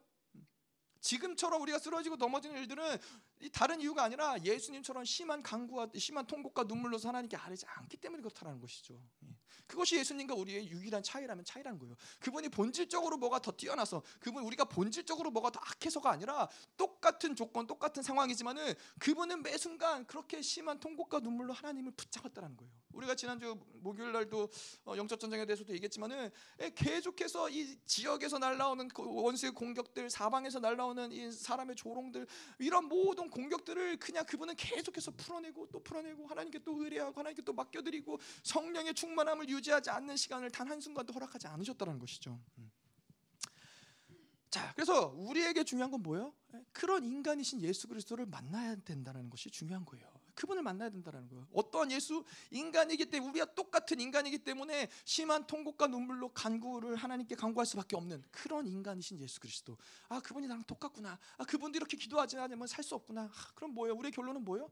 아 나도 이렇게 기도하지 않으면 살 수 없는 거구나. 내 이러한 상황과 환경과 조건 가운데 나도 기도하지 않으면 나는 살 수 없구나. 하나님께 아뢰지 않으면은 하나님께 계속해서 하나님을 붙잡지 않으면은 아 나는 살 수 없구나. 이것을 예수를 인간이신 예수를 만나면서 깨닫는 거예요. 어. 자, 인간이신 예수 그리스도를 만나지 않고 우리가 신이신 예수를 만날 수 있어요? 어, 만날 수 없다라는 거예요. 어. 자, 우리 많은 교회들의 영적인 혼란이 뭐예요? 어, 인간이신 예수를 이야기하지 않아요. 하나 예수 그리스도가 거룩하신 분이다. 예수 그리스도가 어, 하나님의 아들이다. 예수 그리스도는 이 신성과 인성을 가지시고 그분은 죄를 짓지 않으시고 모든 능력과 권세를 행하셨다. 그분의 신성을 이야기하지만은 그것이 우리가 무슨 상관이 있어요? 그분은 신이시고 우리는 인간이에요. 그것을 그것을 어, 이 좁힐 수 있는 어떠한 것도 이야기 인간이신 예수 그리스도 이야기하지 않으면 그 어떤 것도 가능하지 않다라는 거예요. 우리가 인간이신 예수를 만나야 되는 이유는 뭐예요? 그 인간이신 예수를 만날 때야 비로소 신이신 예수 그리스도를 알 수 있다라는 거예요. 그분은 인간이신 예수를 만날 때야 비로소 우리도 그 예수 그리스도처럼 그분의 온전한 모습으로 어, 그렇게 변화될 수 있다라는 것이죠. 그래서 인간이신 예수를 먼저 만나는 것이 우리에게는 무엇보다 중요하다. 여러분 생각해 보세요. 그분이 우리가 신이신 예수 그리스도를 그냥 아무렇지 않게 만날 수 있었다면 그분이 왜 굳이 이 땅 가운데 인간으로 오셨겠어요? 예. 그분이 왜 고통스럽게 이 땅 가운데서 인간으로 오셔서 그런 고난들을 통과하셨겠어요? 인간으로 오실 수밖에 없는 이유가 아, 있었기 때문에 그분이 인간으로 오셨다는 것이죠. 그래서 우리는 반드시 그 인간이신 예수 그리스도를 만나는 거예요. 그래서 우리의 신앙생활의 모습은 어떠한 예수를 만났느냐 아, 그것이 신앙생활의 모습을 결정짓는다라는 거예요. 뭐이 우리가 이 히브리서 5장 7절에서 이야기한 것처럼 그분은 심한 통, 통곡과 눈물로 하나님께 간구를 아랜 그 예수를 만나니까 우리도 심한 통곡과 눈물로 하나님께 간구를 아뢰고 기도하는 것이지 기도하지 않는 예수를 만나면 아 우리도 기도하지 않는 거예요. 아, 예수님이 신이시고 기도하지 않는데 뭐 나도 기도하지 않지 뭐. 우리의 신앙생활의 모습은 어떤 예수를 만나느냐가 결국은 결정을 하게 된다는 것이죠. 음. 자 그렇게 이렇게 이제 그분이 이러한 고난을 통과하시면서 어, 그렇게 통, 통과하게 되신 결과가 무엇이냐? 그분이 고난을 통과함으로써 순종을 배우셨다는 거예요. 음. 자, 이거 말도 이 말도 참 애매한 것이죠. 그분이 구원의 창시자시고 하나님의 아들이신데 예수님이 신이신데 왜 그분이 어, 순종을 배우셔야 되느냐? 아, 우리가 이렇게 생각할 수 있죠. 자, 아까도 얘기했지만은 예수님을 신으로 생각을 하면은 이 모든 것들이 다 말이 안 돼요. 신이신 예수님이 왜 순종을 배워요? 신이신 예수님이 왜 고난을 통과해요? 신이신 예수님이 왜 죽음을 통과해요? 다 말이 되지 않는 것이죠. 하지만 그분이 우리와 똑같은 인간의 모습으로 오셨기 때문에 예, 철저하게 그분은 고난을 통과하셔야 됐고 죽음을 맛보셔야 됐고 그리고 고난을 통과함으로써 순종을 배웠다라는 거예요.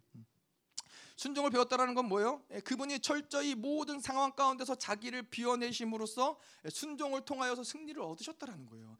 예, 그분이 신이신 신이신 하나님은 그럴 필요가 없지만 인간이시긴 인간으로 오셨기 때문에 모든 자기의 사르크의 모든 것들을 다 비워내고 완전히 자기가 죽어질 때 그것을 통해서 순종함을 할 수 있는 것, 순종함으로 나아갈 수 있는 것이고 그 순종을 통해서 하나님의 승리를 경험할 수 있다는 것이죠. 음. 자, 그래서 그런 측면에서 볼 때 순종이라는 것은 사실은 어떠한 상황과 환경, 어떤 조건과 대상이 문제가 아니라는 거예요. 예, 우리가 살아갈 때 뭐, 저런 거는 내가 순종할 필요가 없지. 저 사람이 말하는 건 순종할 필요가 없지. 아, 이러한 것들을 내가 어떻게 순종해? 내 지금 상황이 어떤데? 순종이라는 것은 사실 그러한 어떤 조건, 상황과 대상의 문제가 아니라는 거예요. 순종이라는 건 뭐예요? 순종이라는 것은 나의 죽어짐의 결과라는 거예요. 내가 얼만큼 죽어졌느냐, 내가 얼만큼 죽어지지 않았느냐, 그것이 순종의 결과로 나타나는 것이지 상황이 이래서 환경이 이래서 순종할 수 있고 순종할 수 없고 그것은 순종의 본질적인 모습이 아니라는 것이죠. 자, 그래서 예수 그리스도의 온전함을 우리가 봤다면 두 번째로 우리의 온전을 좀 보도록 하겠습니다. 자, 그렇다면 우리는 어떻게 온전하게 되느냐? 우리가 온전하게 되는 것은 어, 사실 그렇게 어려운 일은 아닌 것이죠. 왜냐하면 그 하나 예수 그리스도가 이루신 그 온전을 받아들이면 되는 문제인 거예요. 예, 그 온전을 어떻게 받아들이느냐? 예, 우리가 만약에 모든 것들을 노력해서 만들어야 된다. 우리의 온전함을 노력해서 만들어야 된다. 아, 그럼 절망스러운 것이죠. 예, 우리가 이 그런 사람들이 있죠. 신앙생활을 할때 음, 하나님을 만나고 온 자기의 어떠한 애씀과 노력과 열심으로 온전함을 이루려고 하는 사람들이 있어요. 근데 그 결과는 뻔해요. 뭐요? 실패해요. 할 수 없어요. 아무리 노력하고 아무리 했어도 어떠한 인간이라도 어떠한 탁월한 인간 IQ가 300이 되든 뭐뭐 뭐 대단한 영성이야 대단한 어떤 영성이 되고 대단한 인품이 있어도 그가 스스로 온전함을 이루려고 애쓰는 것은 아, 그건 불가능해요. 아무리 애쓰고 노력해도 실패하고 실패하고 실패하니까 어떻게 나중에는 아 나중에는 아, 안 되는구나 이건 안 되는 거야라고 결론을 내린다라는 거예요. 아 자기의 노력으로는 물론 안 되죠. 온전함이란 건 뭐예요? 하나님처럼 되는 게 온전함인데 그걸 어떻게 인간의 노력으로 만들 수 있겠어요? 그러니까 그것은 인간의 어떤 노력으로 불가능하다는 거예요. 다시 말해서 철저히 하나님의 은혜라는 거예요. 우리가 할 수 없다라는 측면에서 그건 은혜라는 거예요. 우리가 노력해서 되지 않는다라는 측면에서 그거는 은혜라는 것이죠. 음. 자, 그래서 그렇다면 이 은혜의 방편인데 어떻게 우리가 온전해지느냐? 예, 물론 그것이 하나님의 은혜이고 그걸 받아들이기만 하지만은 결국에는 방향성이라는 거예요. 신앙은 방향성이 그래서 무엇보다 중요하다는 거예요. 어떠한 방향성이에요? 이 히브리서에서 이야기하는 게 뭐예요? 예수를 바라봐라. 예수를 생각해라. 예수를 창념해라. 계속 예수를 바라보는 것이 온전한 방향성이라는 것이죠. 그분을 바라보고 그분을 생각하면은 자연스럽게 그분을 닮아간다라는 거예요. 마치 우리가 이 햇빛을 계속해서 여름에 한 여름에 햇빛을 바라보고 있으면 어떻게 돼요? 예, 살이 타는 거예요. 예, 살이 시커멓게 되는 거예요. 예, 겨울에 햇빛이 없어도 예, 여전히 시커먼 사람들이 있지만은 예, 어쨌건 모든 사람들을 누구나 할 것 없이 햇빛을 바라보면은 살이 타는 것이죠. 마찬가지예요. 하나님의 영광의 빛을 바라보는데 아무런 일도 일어나지 않는다. 하나님의 이 태양보다도 더 강력한 그 영광 앞에 자기를 노출시키는데 아무 변화가 없다. 아무 일도 일어나지 않는다. 아 그건 그럴 수 없다라는 거예요. 온전한 방향성을 가지고 하나님을 계속 바라보고 있으면은 반드시 그 어떠한 이, 이, 이 삶의 신앙적인 어떤 뭐 영, 영적인 어떤 부분에서 변화들이 있을 수밖에 없다라는 것이죠. 그래서 이 우리의 신앙의 승부수는 얼마나 노력하느냐 아, 이것이 아니라 얼마나 내가 올바른 방향성을 가지고 그분을 바라보느냐 이것이 중요하다는 것이죠. 자, 그런데 이 결국에는 이 노력이 아닌 은혜라는 것이 믿어지니까 우리가 뭘 할 수 있어요? 내가 노력해서 뭔가를 만들어서 애써서 온전함을 가는 게 아니라 철저히 하나님의 은혜라는 것을 알기 때문에 우리가 자연스럽게 나오는 신앙의 모습들은 뭐예요? 예, 하나님 앞에 나아가는 거예요. 하나님 앞에 엎드리는 거예요. 하나님을 바라보는 거예요. 그리고 그분을 계속 생각하는 거예요. 내가 뭔가 일하는 거고 행, 하는 것이 아니라 계속 은혜의 보좌 앞으로 나아가는 거예요. 하나님 오늘도 당신이 나에게 주실 것이 무엇입니까? 하나님 당신이 오늘도 나에게 부어 주실 것이 무엇입니까? 하나님 당신이 오늘 베푸실 은혜가 무엇입니까? 계속 그분을 바라보는 것이고 그분께 나아가는 것이고 또 그분을 생각하는 것 이죠. 음. 자, 그래서 이 그분께 나아가지 않는 이유는 뭐예요? 그분을 바라보지 않는 이유는 뭐예요? 은혜라는 것이 믿어지지 않기 때문에 그렇다는 거예요. 그것이 믿어지지 않으니까 하나님께 나아갈 이유가 없는 거예요. 하나님께 나아갈 수 없는 거예요. 그것이 은혜라는 걸 믿어지지 않으니까는 뭔가 어떻게 요 신앙생활도 내가 만들어야 하고 내가 애써야 하고 내가 노력해야 되고 내가 뭔가를 해야만 좀 직성이 풀리고 그게 바로 인간적인 몸이 인간적인 어떤 이 습성들이 몸에 배어서 이러한 것들이 어, 움직이, 움직여진다는 것이죠. 이러한 경우에는 믿음이 움직이기가 어려워요. 우리는 철저히 하나님 앞에 나아가서 그분을 기다리는 것이죠. 그분의 은혜를 구하는 것이죠. 음. 자, 음. 여러분 생각해 보세요. 이 은혜라는 측면에서 그렇지만은 제가 보면 이제 제가 가끔 그럴 때가 있거든요. 어, 예. 우리가 이제 뭐 핸드폰에서 말씀을 듣잖아요. 예를 들어서 우리 핸드폰에서 말씀을 들을 때 뭐예요? 핸드폰을 열어서 예, 말씀을 누르면은 말씀이 나오잖아요. 예. 별로 어렵지 않잖아요. 자, 그런데 이 말씀을 눌렀을 때 말씀이 나올 수 있도록 하기까지의 이것을 만든 사람들은 그 쉬운 일이었을까요? 아니라는 거예요. 이 모든 뭐 프로그램이 돌아가기까지는 모든 것을 계획하고 프로그램을 짜고 준비하고 뭐 거기에 디자인을 더하고 이것을 또 인터넷에 올리고 뭐 이런 뭐 이런 모든 과정을 통해서 우리는 뭘 할 수 있어요? 누르면 플레이를 들을 수 있다라는 거예요. 근데 이 구원의 문제도 온전함의 문제도 마찬가지라는 거예요. 예수님이 모든 것을 다 만드시고 다 해놓으셨기 때문에 우리는 뭐요? 그분을 바라보면은 이 모든 것들이 그냥 작동이 되는 거예요. 온전함을 이루는 영광으로 이루는 그 모든 것들이 작동이 되는 거예요. 그러한 측면에서 이걸 은혜라고 그러는 거예요. 근데 이것을 누르지 않으니까 문제가 되는 것이죠. 그 은혜를 받아들이지 않으니까 문제가 되는 것이지 우리가 더해서 뭐 여러분 그렇잖아요. 여러분들이 프로그램 말씀 들으려면 집에 가서 컴퓨터 앞에서 프로그램을 짜서 들을 수 있다. 그러면은 말씀 들으실 분이 누가 계시겠어요? 아무도 안 들으실 거 아니에요. 아, 복잡하다, 어렵다. 야, 뭐 이렇게까지 말씀을 들어야 되냐?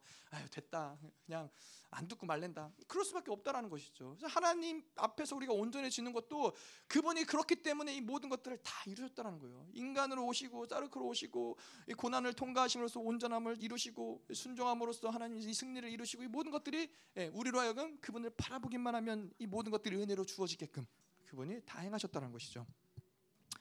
자, 그래서 우리가 이 온전함을 위해서 이제 예수께 나아가야 되고 나아갈 수 있는 근거를 무엇을 이야기하고 있느냐 히브리서는 아, 그가 온전해지셨기 때문에 우리를 온전하게 구원할 수 있는데 7장 25절에 히브리서 7장 25절에 보면은 그러므로 자기를 힘입어 하나님께 나아가는 자들을 온전히 구원하실 수 있으니 이는 그가 항상 살아 계셔서 어, 그들을 위하여 간구하심이라.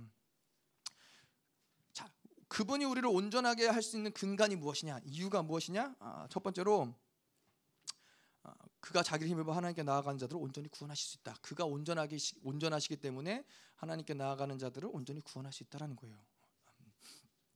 자, 그래서 어, 계속 이야기하지만은 우리의 노력이 아니라 그분이 온전을 이루셨다. 아, 이것을 어, 보는 것이죠. 이것을 믿는 것이죠.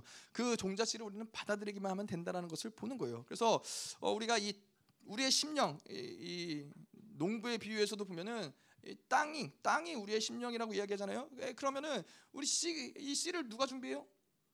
예수님이 이미 다 준비하셨잖아요. 이 온전한 종자 씨를 우리에게 준비하셨고 예, 이 씨가 자라기까지 하늘에서 뭐가 내려야 돼요? 비가 내려야 되고 햇볕이 비쳐야 되고 이 모든 것들이 결국에는 다 누가 주시는 거예요? 하나님이 주신다라는 거예요. 예, 씨도 하나님이 주시는 것이고 비도 하나님이 내리시는 것이고 필요한 태양도 예, 하나님이 우리에게 주시는 것이고 이 모든 것들이 다 그분이 우리에게 주셔서 우리로 하여금 온전한 씨가 열매 맺게 하는 그 과정을 우리로 하여금 걷게 한다는 것이죠. 저 이 히터 좀 끌까요? 추우세요?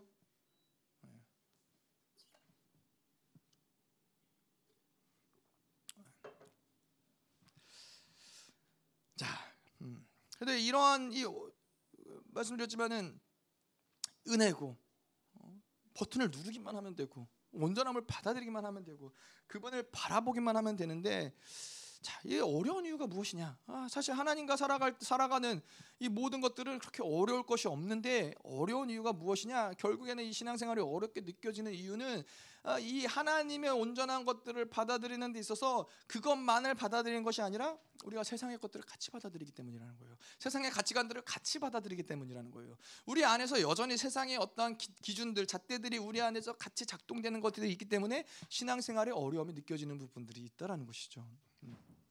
음. 자, 제가 뭐 아이들을 길러 보니까는 이제 그런 거죠. 음. 아이들이 어렸을 때는 부모님한테 순종하는 게 어렵지 않아요. 유일한 이 부모 어린 아이들에게 있어서 부모라는 존재는 신적인 존재거든요. 그들이 말하는 게 전부인 거예요. 그들이 말하는 게 오직 유일한 선택이고 유일한 방안이고 유일한 유일한 해답인 거예요. 그런데 이제 나이가 들다 보면 어떻게 돼요? 이 아이들이 이제 부모님의 말씀도 듣지만은 학교에 가면 친구의 얘기도 듣고 뭐뭐뭐 뭐, 뭐 TV나 이런 다른 미디어를 통해서 세상의 이야기를 또 듣고 책들을 보면서 이런 다른 것들 여러 가지 것들이 이제 주입이 되다 보니까 어떻게 돼요? 예전에는 부모님의 말씀에 다른 어떠한 뭐 그게 어 뭐 순종을 하든 안 하든 간에 유일한 방편이었는데 이제 나이가 드니까는 그게 유일한 방편이 아닌 거예요. 다른 선택의 여지들이 이제 있는 거예요. 아니 뭐꼭 그렇게만 해야 돼? 아니 저게 더 맞는 것 같은데 저게 더 옳은 것 같은데 여러 가지 세상적인 가치관들이 함께 들어오다 보니까는 그 온전한 것이 순종하는 게 갈수록 어려워지는 거예요. 갈수록 어려워지는 거예요. 하나님께 순종하는 것도 마찬가지라는 거예요. 하나님만이 유일한 방법이고 하나님만이 유일한 길이라면은 그분께 순종하는 것 말고는 다른 것의 선택의 여지조차가 없는 거예요. 그분을 선택하지 않으면 나는 죽을 수밖에 없는 존재고 존재고 나는 살아갈 수 없는 존재인데 내 안에서 함께 길러진 세상의 어떤 가치관들 내가 지금도 받아들이고 있는 어떤 세상의 가치관들이 자꾸만 하나님의 것들로만 살아가는 데 있어서 다른 길들을 자꾸 만들어내는 것이죠. 음. 그러니까는 사실은 이 은혜로 살아간다는 것을 어렵게 만든다는 거예요. 하나님 모든 것들을 이루신 그 온전을 받아들이는 것을 어렵게 만든다는 것이 있다라는 거예요. 근데 사실 이 진짜 어려운 건 그런 것이죠. 음.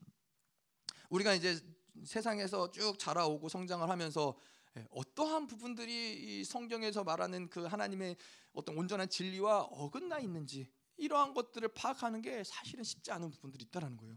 예, 그냥 우리가 성, 일반적으로 교회를 다니면 뭐요? 그냥 사람들을 섬기고 봉사하고 사람들에게 나이스하면은 아 그건 훌륭한 크리스찬이라고 생각을 하잖아요. 근데 꼭 그렇지 않단 말이죠. 성경에서 말하는 진리는 인간적으로 말하는 도덕과 항상 같이 가지 않을 때가 있다라는 것이죠. 근데 이러한 것들을 받아들이 이 세상적인 것들을 받아들이고 나서 이 하나님의 것들을 자꾸만 이러한 내가 가진 렌즈를 통해서 하나님의 것들을 바라보다 보니까는 하나님의 온전한 진리가 역사하기 어려운 부분들이 있다라는 거예요.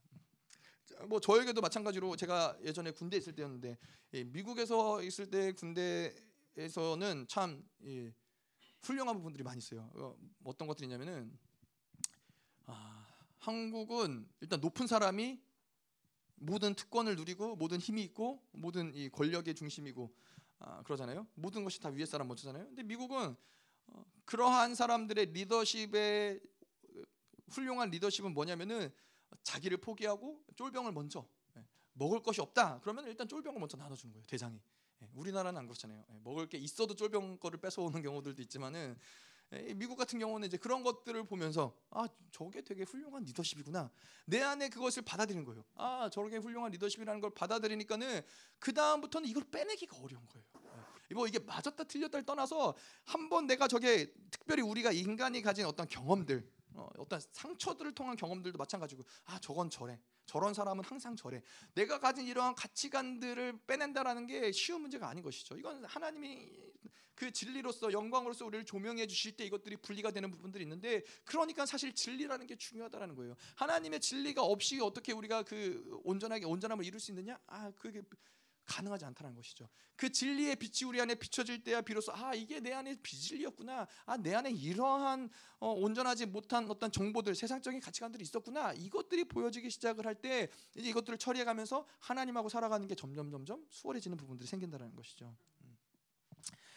자 그리고 또 한 가지 우리가 그분께 나아갈 수 있는 근거는 뭐요? 어, 7장 25절 후반부에 보면은 어, 이는 그가 항상 살아 계 셔서 그들을 위하여 강구하십니다. 그분이 우리를 위해서 강구하신다는 거예요. 예수님이 우리를 위해서 중보하신다는 거예요. 이걸 다른 말로 뭐요? 천거하신다는 거예요. 그분이 우리를 위해서 지금도 우리를 천거하고 계시기 때문에 우리가 온전케 될 수 있다는 것이죠. 온전하게 우리가 구원을 얻을 수 있다는 거예요. 자, 그래서 청구한다는 건 뭐예요? 이 마귀들이 원수들이 우리를 하여 계속해서 정지하는 것이죠.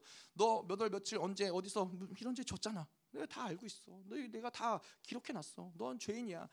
넌 죄인이니까 죽을 수밖에 없어. 원수들이 이렇게 고소할 때 어, 그럼 예수님이 어떻게 해요? 예수님이 얘는 내 동생이에요 하나님. 얘 내 동생이에요. 예수님이 그렇게 우리를 천거하신다라는 거예요. 어, 온전하신 분이 천거하기 때문에 그 천거가 온전하다라는 거예요. 우리가 요셉의 이야기도 이야기했지만은 예수님이 우리를 천거할 때 그것은 그것에 대해서 이렇다 저렇다 이야기할 수 있는 어떤 존재도 존재하지 않아요. 그분이 모든 값을 다 치우셨거든요. 그분을 그래서 우리는 뭐라 그래요? 피 흘리시는 변호사라는 거예요. 우리를 위해서 그분이 모든 피를 흘리시고 우리의 모든 죄의 값을 삭제하시고 여전히 그가 피를 흘리시면서 우리를 우리를 변호하고 계시기 때문에 그분 누가 우리를 죄를 고소할지라도 그 죄의 고소를 합당할 수가 없는 거예요. 예수님이 쟤는 내 동생이야. 내가 피값을 피값으로 아, 제 죄를 삭제했어요. 그러면은 하나님이 그것을 보시고서는 예, 무죄를 선포할 수밖에 없는 거예요. 하나님이 그 죄를 보시고 또 뭐라 그래요? 아, 내가 그 죄를 다시는 기억하지 않겠다라고 이야기하실 수 있는 것이죠.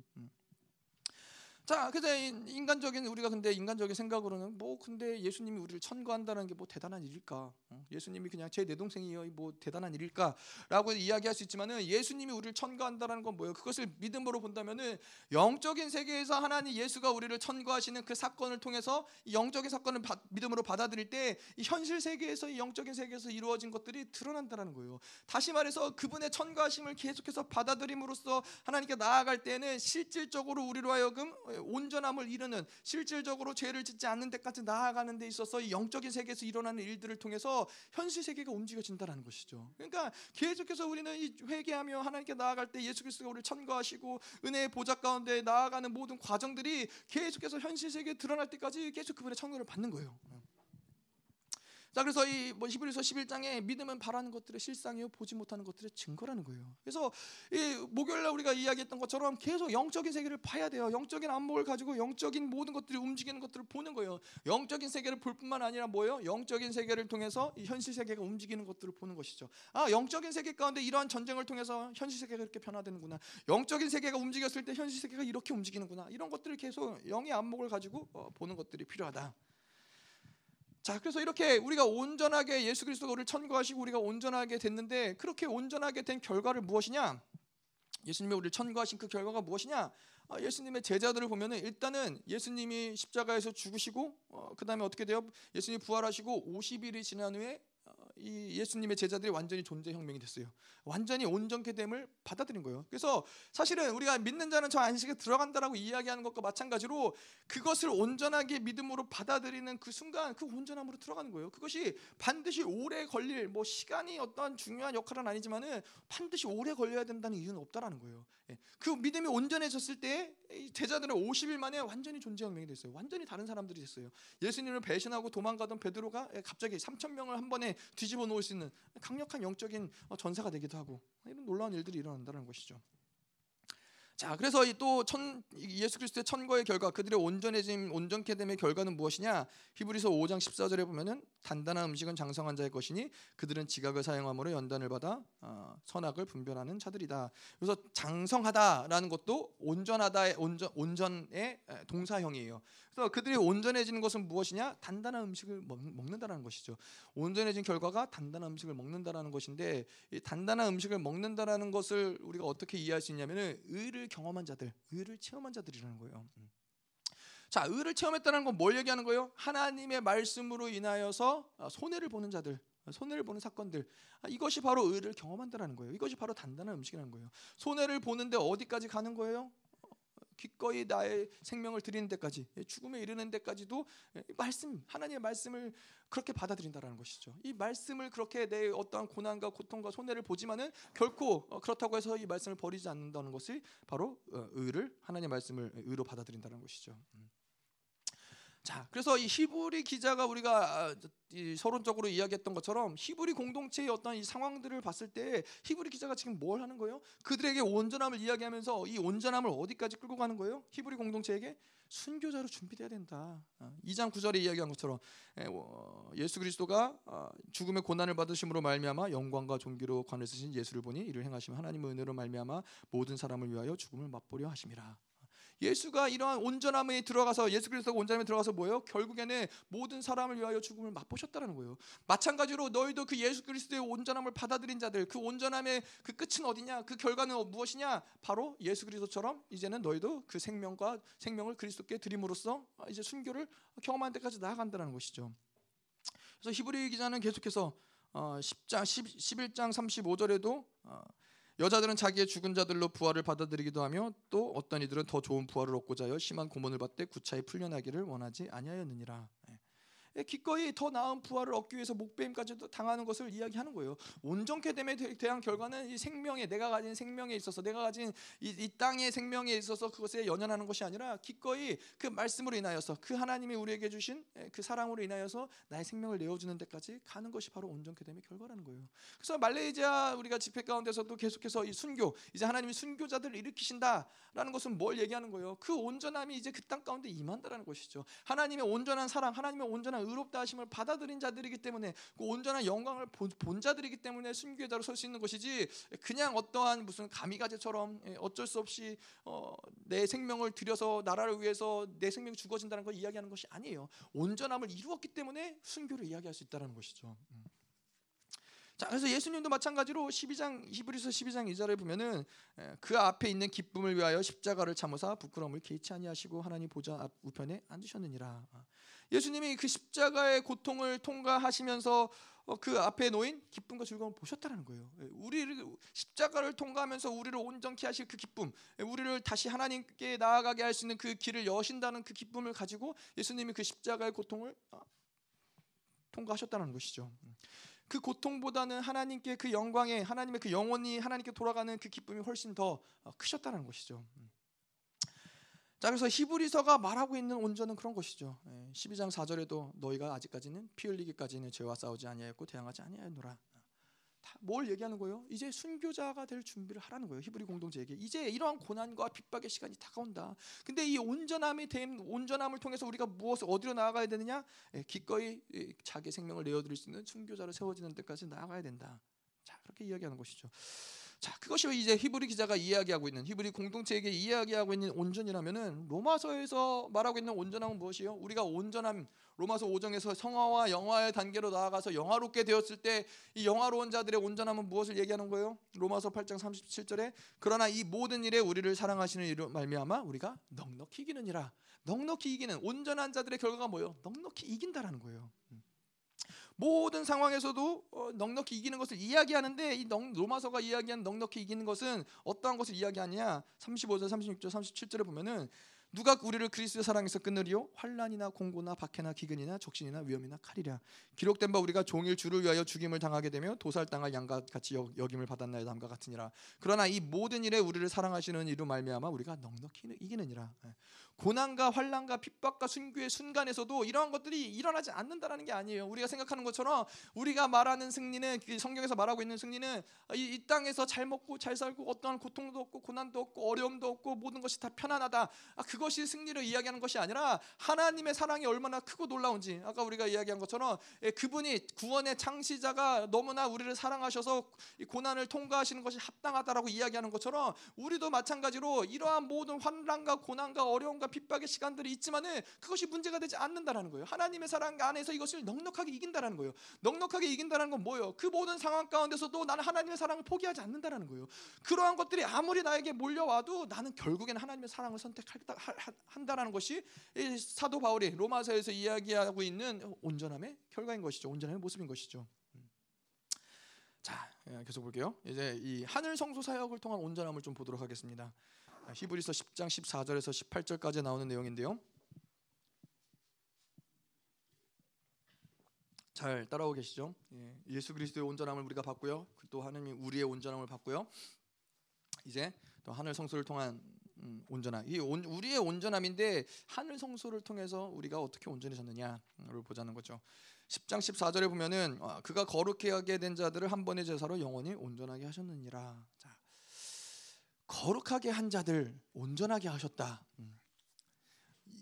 거룩하게 한 자들 이미 거룩하게 된 자들인데 이들 하나님이 온전하게 하셨다는 거죠. 거룩하게 된 자들은 무엇 거룩하다라는 것을 무엇을 얘기하냐면은 이제 예수 그리스도가 십자가에 죽으시고 부활 피 흘리심으로써 그 부활을 믿는 자들을 하나님이 그들을 거룩하다라고 어, 인정하시는 거예요. 그래서 우리가 알다시피 이 부활하자마자 제자들을 향해서 예수님이 그들을 형제로 인정을 하시죠. 형제로 부르신다는 거예요. 그래서 십자가와 부활을 받아들이는 자들 그들을 하나님이 거룩하다, 아, 거룩한 형제들이다라고 이야기를 하는 것이죠. 근데 그렇게 거룩하게 된 자들 하나님의 구원을 받아들이고 거룩하게 된 자들을 이제는 어떻게 해요? 어, 창조에 속하지 않은 지성소로 예수님이 자기의 피를 가지고 나아가서 이제 이 모든 이 죄의 파일들을 완전히 삭제하시고 어, 완전히 온전케 하셨다라는 것에 어, 우리가 이, 이 말씀을 보면 알 수 있는 것이죠. 음. 자 그런데 이 하늘 성소 사역 이렇게 그분이 이제 자기의 피로서 하늘 성소 사역을 통해서 온전케 하셨는데 그래서 하늘 성소 사역을 통해서 이루어진 결과가 무엇이냐 바로 이 히브리서 10장 16절에 주께서 이르시되 그 날 후로는 그들, 그들과 맺을 언약이 이것이라 하시고 내 법을 그들의 마음에 두고 그들의 생각에 기록하리라. 이 예레미야 31장 31, 33절의 말씀에 어, 예언의 성취인 거예요. 자, 근데 이 예언을 성취하기 위한 과정이 어떻게 되느냐? 우리 안에서 그 그들의 예수 하나님이 그분의 말씀을 두고 그분의 말씀을 기록하는데 이것을 성취하기 위해서는 히브리서 9장 14절에 보면은 하물며 영원하신 성령으로 말미암아 흠없는 자기를 하나님께 드린 그리스도의 피가 어찌 너의 양심을 죽은 행실에서 깨끗하게 하고 살아계신 하나님을 섬기게 하지 못하겠느냐?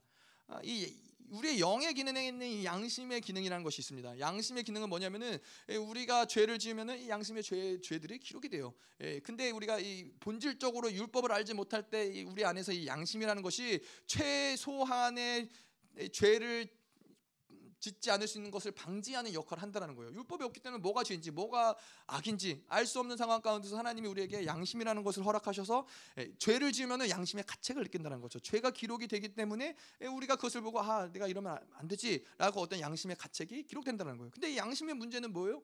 양심에 계속해서 죄가 기록되고 기록되고 기록되다 보면은 양심의 창이 어두워져요. 그래서 더 이상은 양심의 가책을 느끼는 어떤 기준들이 점점 희미해진다는 거예요. 그래서 처음 죄를 처, 음 도둑질할 때는 두렵고 떨리고 걸릴까봐 무섭지만은 도둑질을 계속하다 보면 어떻게 돼요?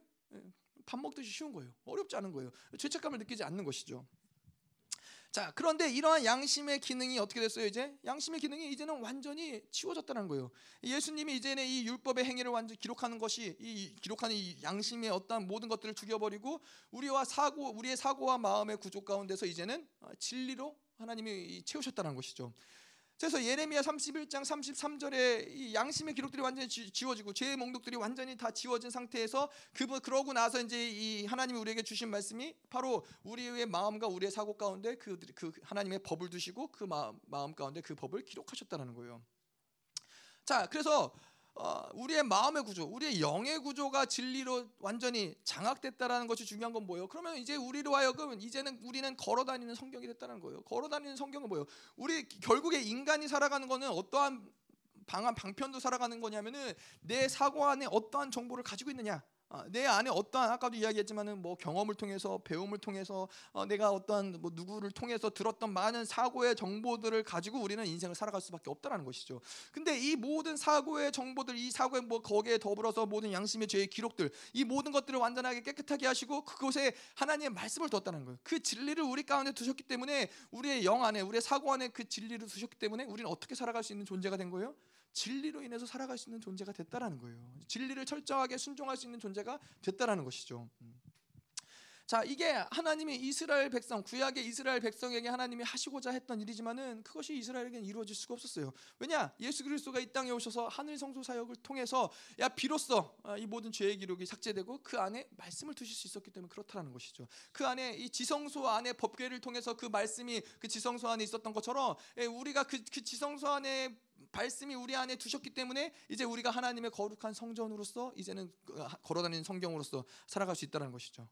자, 그래서 어, 더 나아가서 이 하늘 성소 사역의 결과는 뭐예요? 히브리서 10장 17절. 어, 또 그들은 죄와 그들의 불법을 내가 다시는 기억하지 아니하리라 하셨느니라.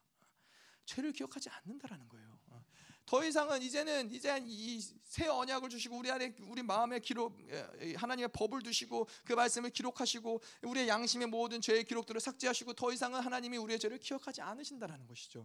예, 그것이 히브리서 고린도전서 5장 21절에서 이야기한 것처럼 예, 완전히 죄덩어리였던 우리를 예수 그리스도가 십자가에서 죽으심으로 우리를 의덩어리로 만드신 것이고 그것을 에베소서에서 이야기한 것처럼 이제는 완전히 죄와 어, 분리되어서 죄와 이혼한 존재가 되었다는 거예요. 죄에게 어떠한 영향력, 죄가 가진 어떠한 능력, 어떠한 권세, 어떠한 힘도 우리 가운데 작용할 수 없는 존재가 됐다는 것이죠. 음. 자, 그래서 더 나아가서 우리의 죄를 하나님이 기억하지 않으시는데 더 나아가서 중요한 건 뭐예요? 어. 우리는 어떻게 해야 돼요? 그러면 우리는 우리 또한 다른 사람들의 죄를 기억하면 안 된다는 거예요. 하나님이 기억하지 않는 죄를 우리는 다른 사람의 죄를 기억한다라는 것은 어, 그것은 옳지 못한 것이죠. 어, 근데 우리는 어떻게 해요? 나한테 상처 준 사람은 예, 몇십 년이 지나도 예, 악인으로서 기억하고 있잖아요. 아, 그 못된 사람. 그 사람 때문에 내 인생이 이렇게 어려워졌어. 그 사람 때문에 내 인생이 이렇게 지금도 어, 고통 가운데 있잖아. 계속 이것들을 기억하고 있다라는 것이죠. 여러분 근데 제가 이제 뭐 목요일 한번 좀 같이 기도 이 지역 전쟁을 좀 하면서 기도하려고 하는데 이게 참 마음이 아픈 게 뭐냐면은 이 광주 이, 이 땅의 묶임이 여러 가지가 있지만은 광주 하면은 가장 먼저 떠오르는 것이 뭐예요? 5.18. 5.18 뭐, 그 뭐, 숭고한 희생가, 뭐, 뭐, 좋죠. 하지만 다시 말해서 뭐냐면은 상처를 계속 기억하는 거예요. 그 상처와 아픔을 계속해서 기억함으로써 하나님은 기억하지 않으시는데 왜 그걸 아직도 기억해요? 그게 생각해 보세요. 우리나라가 전 세계 가운데 지금 뭐 여러 가지로 많은 것들이 뭐 이름을 날리고 있잖아요. 뭐 삼성이 뭐 사람들이 삼성을 알고 뭐 K-팝을 알고 여러 가지 아는, 아는 것들이 있는데 맨날 전 세계 사람들이 우리나라를 아, 일제 속국 예, 일제 강점기 맨날 이것만 기억한다고 생각을 해보세요. 그게 우리나라로서 자랑스러울 일이에요, 기쁜 일이에요? 아니잖아요. 근데 이상하게 광주는 예, 광주하면 5.18 그때 많은 사람들이 죽었고 희생당했고 뭐, 뭐, 뭐 물론 민주화 운동을 했고 뭐 좋은 것들 있지만은 그 상처를 해결하지 못하게끔 계속해서 영의 역사들이 그 상처를 계속 붙잡고 있다라는 거예요. 하나님도 그 죄를 기억하지 않으시는데 그 죄를 붙잡고 있는 상처를 붙잡고 있는 것을 가지고 있기 때문에 계속해서 그 이 안에서의 상처를 통한 모든 어둠의 역사들, 모든 이 한계들, 모든 결핍들 이런 것들이 계속 있을 수밖에 없다라는 것이죠. 자 그래서 이 하나님이 죄를 기억하지 않기 때문에 이 죄가 우리를 우리 가운데 죄가 고소할 때는 우리는 어떻게 해요? 모른다 그러는 거예요. 이제 저도 예전에 그 누구죠? 박근혜 대통령 청문회 할 때 제가 청문회 하는 거 봤었거든요. 그 뭐 그때 제가 아프리카 있었는데 그 아프리카에서 인터넷이 굉장히 느린데 그럼에도 불구하고 너무 궁금해가지고 막 아, 닌가 아프리카 때 아니었나? 뭐 하여튼 고 언저리였던 것 같아요. 하여튼 청문회 하다 보면은 다 물어보면은 어떻게 뭐라 그래요? 다 모르겠는데요. 기억이 안 나는데요. 아, 모르겠습니다. 다 대부분 다 그래요. 뭐 정확하게 정직하게 얘기하는 사람은 어, 별로 없어요. 근데 우리도 마찬가지입니다. 원수가 우리의 죄를 고소할 때 우리는 어떻게 해요? 모르겠는데요. 나 기억이 안 나는데요. 왜 하나님이 기억하지 않으시니까? 아니 원수들이 지가 아무리 맞는 얘기를 하면 그게 무슨 소용이 있어요? 하나님이 심판자시고 하나님이 법을 만드시고 그분이 심판하시는 분이신데 그분이 기억나지 않으신다 그러는데 그분이 모르신다 그러는데 원수의 고소를 내가 받아들일 이유가 뭐가 있어요? 하나님 모르시기 때문에 나도 몰라. 나도 기억나지 않아요. 네. 자 그, 이, 기록하시면 안 됩니다 여러분. 스스로 그것들을 기록 기억하시고 기록하시고 내가 또 죄졌어. 내 죄는 이거야. 내가 또 넘어졌어 자기의 기, 죄의 기록들을 뭐 다른 어떤 것보다 계속해서 가지고 계실 필요가 뭐가 있어요? 회개하고 하나님께 날려드리면은 하나님은 다시는 죄를 기억하지 않는다라는 거예요. 그건 뭐예요? 내가 어제 죄를 졌지만은 내가 오늘 죄를 오늘 하나님이 나를 보실 때 어떤 어떻게 보신다라는 거예요? 아, 너 어제 죄진 그 죄인. 그렇게 안 보신다라는 거예요. 하나님은 오늘 나를 보실 때는 하나님의 사랑스러운 자녀로 보신다라는 거예요. 어제의 죄는 죄 끝난 거예요. 회개하면 그 회개로 하나님이 기억하지 않으신다라는 거예요. 그것이 우리로 하여금 자유케 하는 거죠. 그것이 우리로 하여금 하나님 앞에 담대하게 하는 것이죠. 당당하게 그 은혜의 보좌 가운데 나아갈 수 있는 것이죠. 음. 자, 그래서 이제 이 10장 18절에 보면은 하늘 성소의 사역의 결과 이것들을 사하셨은즉 다시 죄를 위하여 제사 드릴 것이 없느니라. 하나님이 기억하지 않기 때문에 더 이상 죄를 위하여 제사 드릴 게 없다라는 거예요. 죄의 모든 것들을 하나님 예수 그리스도가 하늘 성소 사역을 통해서 다 끝내셨다라는 거예요. 더 이상 제사도 드릴 필요가 없어요. 더 이상 죄의 의미가 없다라는 거예요. 네. 자, 그래서 어, 우리가 이 이런 것들을 계속해서 영적인 것들을 영적인 이 감각을 가지고 봐야 된다라는 거예요. 우리의 현실은 그렇잖아요. 내 기억은 그렇잖아요. 내 사고에 있는 기억은 그렇잖아요. 나 어제 죄졌어. 나 어제 또 넘어졌어. 나 어제 또 똑같은 죄를 졌어. 이거는 현실 세계로 살아가는 거예요. 계속 이 현실을 가지고 영적인 세계를 보려고 그러면 안 된다라는 거예요. 영의 세계에서는 뭐예요? 내가 회개했으면 하나님이 그것을 잊어버리신 거예요. 그것이 기억이 나지 않는 거예요. 그것을 내가 받아들일 때 그 영의 세계를 계속 바라보면서 아 하나님이 나의 죄를 용서하셨구나. 더 이상 나의 죄를 기억하지 않으시 하시는구나 그거를 바라보실 때 거기에서 의롭다는 힘들이 올라오는 거예요. 그럴, 그럴 때 죄를 이길 수 있는 힘들이 올라오는 거예요. 그 의롭다함을 계속해서 인정받는 자들이 능히 그 죄를 이길 수 있는 존재로 서는 거예요. 그분이 이미 그렇게 만드셨기 때문에 또 그게 가능한 것이죠. 자, 세 번째로 어, 공동체 온전을 좀 보도록 하겠습니다. 자, 이제 공동체 온전이란 무엇이냐? 히브리 11장 히브리서 11장 39절에 보면은 이 사람들은 다 믿음으로 말미암아 증거를 받았으나 약속된 것을 받지 못하였으니 자 여기서 말하는 이 사람들은 누구를 얘기하는 거예요? 구약의 선진들을 이야기하는 거예요. 구약에 있는 사람들은 예수님이 오시기 전에 있던 많은 사람들은 증거를 받았으나 약속을 받지는 못하였다라고 돼 있는 거예요. 자 여기서 증거는 뭐예요? 어, 미래에 일어날 어떠한 것들을 어, 증거로 받았다라는 거예요. 자, 예를 들어서 뭐 이제 여호수아를 보자면은 여호수아가 가나안 땅에 들어갔잖아요. 아, 이거는 예표일 뿐이에요. 그가 가나안 땅에 들어간 거, 안식에 들어간 것은 영원한 안식을 이야기하는 것이 아니라 영원한 안식을 나타내주는 증거, 그 예표를 어, 여호수아가 경험했을 뿐인 거예요. 진정한 본향이 아니라는 것이죠. 자, 근데 이 약, 이 증거는 가지고 있지만 뭐가 없어요? 약속된 것을 받지 못했다라는 거예요. 자, 근데 이제 놀라운 건 뭐냐면은 이러한 구약의 많은 의인들은 믿음의 실질적인 어떠한 이 실체가 아닌 어떤 이 미래에 일어나는 어떤 증거만을 예표만을 가지고 있었음에도 불구하고 그들이 이 구약의 시대 가운데 어떻게 믿음의 삶을 살았느냐 아 이런 것들을 보면 놀라울 수밖에 없다는 것이죠. 우리가 노아를 알지만은 노아는 어떻게 해요?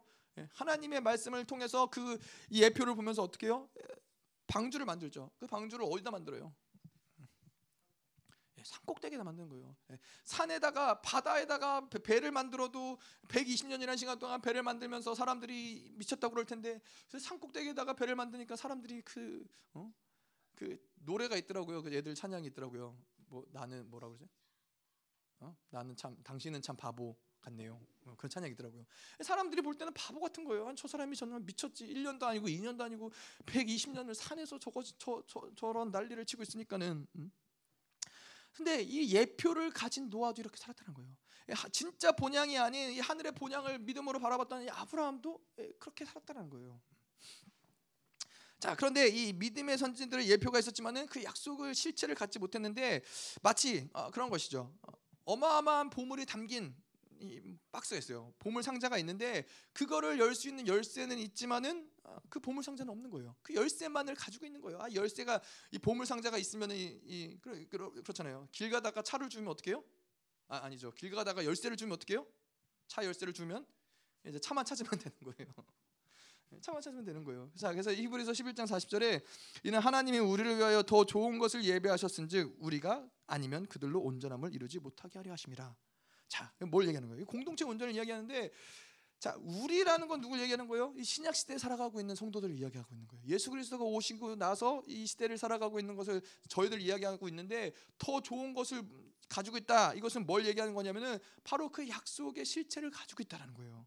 우리는 예표가 아닌 어, 이 가나안 땅이 아니 약속의 땅이 아니 정말로 이제는 영원한 안식, 영원한 하나님의 나라에 들어갈 그러한 존재들로 살아가는 것이고 예, 하나님의 그냥 단지 구약의 시대 심판 제사를 통해서 심판이 없어지는 게 아니에요. 죄가 죄가 삭제되는 게 아니에요. 심판이 보류되는 그러한 이 시대 가운데 살아가는 자들이 아니라 실질적으로 죄가 삭제되고 하나님의 죄를 기억지 않는 그 시대에 살아가고 있는 자들이라는 거예요.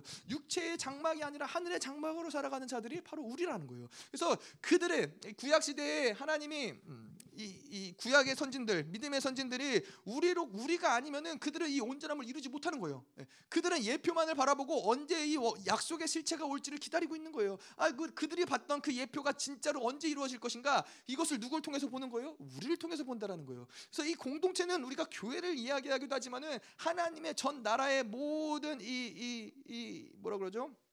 모든 속한 자들 구약의 선진들로부터 하여금 신약의 교회들로 하여금 모든 자들이 이 온전함을 어떻게 함께 이루어 나가느냐 그거는 이 구약의 시대 때 그들은 믿음의 예표로서 그것을 본 것이고 이제 신약의 시대 때 우리들이 그 믿음을 가지고 이제 이것들을 실제로 어, 이것을 보고 그것을 이루는 어, 그래서 이 온전함을 이루어내는 그, 그러한 시대 가운데 우리가 살아가고 있다는 것이죠. 자, 그래서 아, 네 번째로 아, 이제 뭐 거의 다 왔습니다. 네 번째로 온전하게 할 수 없는 것들은 무엇이냐? 어, 히브리서 7장 12절을 보면은 우리가 이제 온전한 것들을 쭉 봤잖아요. 온전한 하나님의 성 예수 그리스도의 온전함을 통해서 우리가 온전해지는 것이고 하늘 성수의 사역을 통해서 우리가 온전해지는 것이고 또 우리가 온전해질 뿐만 아니라 공동체가 온전해지는 것이고 근데 온전하게 할 수 없는 것들이 있다라는 것이죠. 7장 11절에 보면은 레위 계통의 제사 직분으로 말미암아 온전함을 얻을 수 있었으면 어, 백성이 그 아래서 율법을 받았으니 어찌하여 아론의 반차를 따르지 않고 멜기세덱의 반차를 따르는 다른 한 제사장을 세울 필요가 있느냐? 자, 뭘 얘기하는 거예요? 레위 계통의 제사 직분, 이스라엘이 가졌던 그 제사장의 제사장들, 대제사장 이러한 것들을 통해서는 온전함을 이룰 수 없다라는 거예요. 옛날의 구약의 제사법을 통해서는 온전함을 이룰래야 이룰 수 없다라는 거예요. 자 그렇기 때문에 이제는 이 우리가 우리도 마찬가지로 신앙생활 자체가 이제는 율법으로 하, 는 것을 통해서 온전함을 이룰 수 있느냐 온전함을 이룰 수 없다라는 거예요. 그래서 하나님께서 이 율법, 이 구약의 예법을 통해서는 온전함을 이룰 수 없기 때문에 지성소를 들어가는 모든 이 휘장을 주님께서 완전 찢어버리시고 이제는 옛 구, 구약에 속한 제사법들을 그분이 완전히 어, 제거하셨다는 것이죠. 7장 19절에도 보면은 어, 이에 더 좋은 소망이 생기니 이것으로 우리가 하나님께로 가까이 가느니라 율법은 아무것도 온전하게 못할지라 구절에도 보면은 이 장막은 현재까지의 비유니 이에 따라 드리는 예물과 제사는 섬기는 자를 그 양심상 온전하게 할 수 없나니 예. 이 모든 것들 율법도 그렇고 제사도 그렇고 이 모든 것들이 어, 근본적으로는 인간을 온전하게 할 수 없다라는 거예요. 예, 오직 인간을 온전하게 할 수 있는 건 뭐예요? 예수 그리스도만을 통하여서 우리가 온전해질 수 있다라는 것을 이야기하는 것이죠. 음. 자, 9장 10절에도 마찬가지로 어, 이런 것은 먹고 마시는 것과 여러 가지 씻는 것과 함께 육체의 예법일 뿐이며 개혁할 때까지는 맡겨둔 것이라. 어, 이런 모든 구약의 제사법들, 이 구약에서 지켜야 되는 먹어야 될 것, 말아야 될 것, 어떻게 씻어야 될 것, 뭐 이러한 모든 정결 예식들 이런 모든 것들은 다 육체에 속한 법들이라는 거예요. 이러한 행위, 이러한 어떤 모습을 가지고는 온전함을 이룰 수 없는데, 아, 자, 근데 이제 이 예법 언제까지 이것을 맡겨둔 거예요? 개혁할 때까지 맡겨뒀다라는 거예요. 자, 개혁할 때까지는 뭘 얘기하는 거예요? 이제 완전히 우리의 양심이 온전해지고 존재가 혁면될 때까지 예수 그리스도를 통해서 하늘의 성소의 사역이 완전히 이루어지고 우리가 완전히 이 존재가 혁명이 될 때까지만 이 예법은 하나님께서 어, 어, 그것이 온전해질 수 없지만은 그 방지책으로서 만들어 두신 어, 그러한 필요한 것이죠. 자, 그래서 더 나아가서 이제 10장 1절에 보면은 율법은 장차 올 좋은 일의 그림자일 뿐이요 참 형상이 아니므로 해마다 늘 드리는 같은 제사로는 나아오는 자들을 온전하게 할 수 없느니라. 이 다섯 가지 다섯 가지의 것들을 예수님이 완전히 허무셨다는 거예요. 이 제사 가운데 나아가는 데 있어서 필요한 다섯 가지가 뭐요? 대제사장이 있어야 되고 제물이 있어야 되고 제사가 있어야 되고 성막이 있어야 되고 율법이 있어야 되는데 이 다섯 가지 것들을 다 폐해 버리셨다는 거예요. 폐해 버리셨다는 건 뭐예요? 더 이상 율법으로는 너희가 살 수 없다라는 거예요. 더 이상 이 구약 이스라엘이 가졌던 구약의 어떠한 법으로는 그들이 온전함을 이룰 수 없다라는 거예요. 그것이 온전함을 이룰 수 없었기 때문에 하나님이 이 모든 것들을 완전히 다 폐해 버리시고 하나님이 이제 예수를 통해서 온전함을 이룰 수 있는 방안, 방안을 열어 두셨다라는 것이죠. 음. 자 이제 온전한 장막을 좀 보도록 하겠습니다. 온전한 장막 9장 11절에 보면은 그리스도께서는 장래 좋은 일의 대제사장으로서 오사 손으로 짓지 아니한 것 곧 이 창조에 속하지 아니한 더 크고 온전한 장막으로 말미암아 아, 하늘에 이, 이 땅에 있는 그들이 가졌던 이 모세에게 보여줬던 그 장막도 뭐요? 그 하늘에 있는 장막의 예표일 뿐인 것이죠. 하늘에 있는 장막의 예표인데 이 하늘의 장막을 그분이 어떻게 하셨어요? 이제 그 하늘의 장막까지도 예수님이 온전케 하셨다는 거예요. 대제사장이 대속제일날 어떻게 해요? 그이 어, 세 가지를 가지고 세 가지 대세세상이 세 가지를 준비합니다. 첫 번째로 수송아지를 준비하고 그리고 안수 안수 받지 않은 염소 또 안수 받은 염소 아사셀 염소 세 가지를 준비해서 수송아지를 뭐, 뭐를 해요? 자기를 정결하게 하고 대제사장이 자기를 정결하게 하고 이제 안수 받지 않은 염소를 가지고서는 그 피를 가지고서는 지성소에 들어가서 그 지성소를 정결하게 하고 이제 아사셀 염소한테 그 죄를 전이하고 이스라엘의 죄를 전이하고 이제 아사셀 염소를 광야로 내보내는 것이죠. 이것이 대속제일날 일어나는 일들인 것이죠. 자 그런데 이 안수하지 않은 염소는 뭐예요? 안수를 안 했다라는 건 뭐예요? 안수를 하면은 그 죄가 전이가 되기 때문에 그 저 죄 죄가 전이 되지 않은 염소를 가지고 그 피를 가지고 이, 이, 지성소를 정결하게 한단 말이죠. 왜냐 왜 지성소를 정결하게 해요? 그 지성소는 1년 동안에 있었던 모든 이스라엘에 드려졌던 죄사, 그러니까 그 이스라엘의 죄를 전이 받은 그, 음, 그그 피가 묻어 있기 때문에 그 모든 죄가 전이된 어떠한 영역들을 대속제일 날 그 전이받지 않은 염소의 피로써 이걸 1년에 한 번 그것을 정결했다라는 거예요. 마찬가지로 하늘 성소 사역을 이제는 이제 예수 그리스도가 인간의 모든 인류의 죄가 기록된 하늘 성소에 들어가셔서 그분이 이제는 죄가 전이되지 않는 거룩한 피를 가지고 이 모든 피를 지성소에 뿌렸을 때 이 하늘 성소마저도 이제는 온전케 됐다라는 것을 이야기하는 것이죠. 자, 그래서 이렇게 온전케 된 결과가 무엇이냐? 이제 2장 11절. 온전케 된 결과가 거룩하게 하시는 이와 거룩하게 함을 입은 자들이 다 한 근원에서 난지라. 그러므로 형제라 부르시기를 부끄러워하지 아니하시고. 자, 이제 그 우리가 그분의 온전함을 받아들이고 온전케 된 자들에게 일어난 결과는 무엇이냐? 이제 그분과 동질이 됐다는 거예요. 그분의 형제가 됐다는 거예요. 우리를 이제는 그분의 고난을 통과하심으로써 우리를 그분과 어, 하나님의 형상을 온전하게 우리 안에서 회복시키셨다는 것이죠. 동질이 됐다는 건 뭐예요? 포도나무와 포도나무의 가지, 포도나무의 열매가 뭐예요? 다 같은 원자 구조, 같은 DNA를 가지고 있다라는 거예요. 동, 크게 동질이라는 거예요. 예수님과 우리와 같은 DNA 구조, 영적인 구조를 가지고 있다라는 거예요. 내가 거룩하니 너희도 거룩하라. 예, 그것이 바로 하나님이 거룩하기 때문에 그분께 접붙임 받은 우리도 거룩할 수밖에 없다라는 것을 이야기하는 것이죠. 자, 그래서 하나님이 우리를 형제라고 부르신다라는 거예요. 이 우리가 이 온전함에 대해서 쭉 봤지만 이게 얼마나 하나님께서 이, 이 히브리서 2장 11절이라는 말씀, 내가 너희를 형제라 부르길 부끄러워하지 않는다. 이 고백을 하기 위해서 그것을 만들어내기 위해서 하나님이 이 온전케 되길 모든 고난을 통과하시고 이 모든 이 심한 통곡과 눈물로서 간구와 소원을 하나님께 아래 들으시고 계속 고난 가운데서도 이, 이 순종함으로써 그 모든 것들을 승리하시고 이 모든 과정을 통해서 그가 얻으신 결과가 뭐예요? 너와 나는 똑같다. 너는 나의 형제다. 내가 너를 형제로 부르기를 부끄러워하지 않는다. 그것이 바로 이 온전함의 결과라는 것이죠. 음. 이게 얼마나 놀라운 하나님의 사랑입니까? 그분이 우리를 목적으로 삼으시고 우리를 형제라고 부르시고 우리를 똑같다라고 인정해 주시고 그 똑같다라고 인정하시기까지 예수 그리스도가 어떠한 고난과 어떠한 고통과 또 어떠한 수고를 통해서 죽음에 이르기까지 이 모든 것들을 이루셨는가? 하나님의 놀라운 사랑인 것이죠. 음. 자, 그래서 우리는 이, 이 자부심이 있어야 된다는 거예요. 우리가 지금 내가 뭐가 됐느냐, 뭘 할 수 있느냐, 어, 얼마나 뭐 영적으로 탁월하냐, 뭐 이러한 모든 것들을 다 제껴두고 일단 믿음으로 받아들일 건 뭐예요? 내가 얼마나 존귀한 자냐, 예수 그리스도가 나를 형제라고 부른 그 존귀를 받은 자들이라는 거예요. 예, 내 예수 그리스도가 나를 거룩하고 온전하게 하사 이제는 당신의 하늘 하늘에 있는 지성소로 온전하게 하신 것처럼 내 양심에 있는 모든 죄의 파일들을 그분이 삭제하시고 나를 온전케 하신 그 온전함을 받아들인 예수 그리스도와 동일한 DNA 구조를 가지고 있는 그 존재라는 것을 받아들이면 그 존귀를 어, 받아들이는 것이죠. 그래서 이, 이 존귀를 잃어버리면 안 되는 거예요. 다른 어떠한 상황, 모든 어떠한 상황 가운데서도 마치 에서가 팥죽 한 그릇에 그 정체성을 팔아넘긴 것처럼 우리는 이 세상을 살아가면서 그 존귀를 타협하면 안 되는 거예요. 못 먹을 수 있어요. 못 얻을 수 있어요. 뭐이 어, 세상 가운데 누리지 못할 수 있어요. 그렇다고 해서 이 존귀를 팔아먹을 수 없다라는 거예요. 이 존귀를 빼앗길 수 없다라는 거예요. 하나님이 이 모든 것들을 통해서 우리를 형제라고 부르셨는데 우리가 이것들을 그렇게 가볍게 여길 수 없다라는 것이죠. 아까도 이야기한 것처럼 이 땅에서 우리가 거지로 산다 할지라도 이 땅에서 우리가 가진 것이 아무것도 없다 할지라도 하나님이 우리를 형제라고 부르신다는 그 기쁨만으로 그 존귀만으로 이 세상 가운데 우리는 얼마나 존귀한 자들이에요. 얼마나 놀라운 자들이에요. 자, 사단이 우리에게 가진 목적은 한 가지예요. 이 존귀를 빼앗는 거예요. 이 존귀를 믿지 못하게 만드는 거예요. 존귀를 믿지 못하게 만들려고 그가 하는 그가 가진 전략은 뭐예요? 말씀을 빼앗는 거예요. 왜? 말씀 모든 성경 66권의 말씀들이 뭘 얘기하고 있어요? 너는 의롭다. 너는 존귀하다. 너는 거룩하다. 너는 나의 형제다. 너 나의 영광이 너의 영광이다. 하나님의 말씀들이 모든 것들을 기록하고 있기 때문에 우리의 존귀를 빼앗기 위해서 사단은 뭐래요? 말씀을 빼앗는 거예요. 말씀을 믿지 못하게 만드는 거예요. 음. 그래서 이 존귀를 빼앗기면 끝나는 거예요. 존귀를 절대 빼앗기면 안 돼요. 어떠한 상황에서도 내가 무너져 내리는 그 상황에서도 나의 존귀를 빼앗기면 안 되는 것이죠. 자, 그래서 이러한 존재는 어떠한 존재들이냐? 바로 히브리서 3장 1절에 그러므로 함께 하나님의 부르심을 받은 거룩한 형제들아 믿는 도리의 사도이시며 대제사장이신 예수를 깊이 생각하라.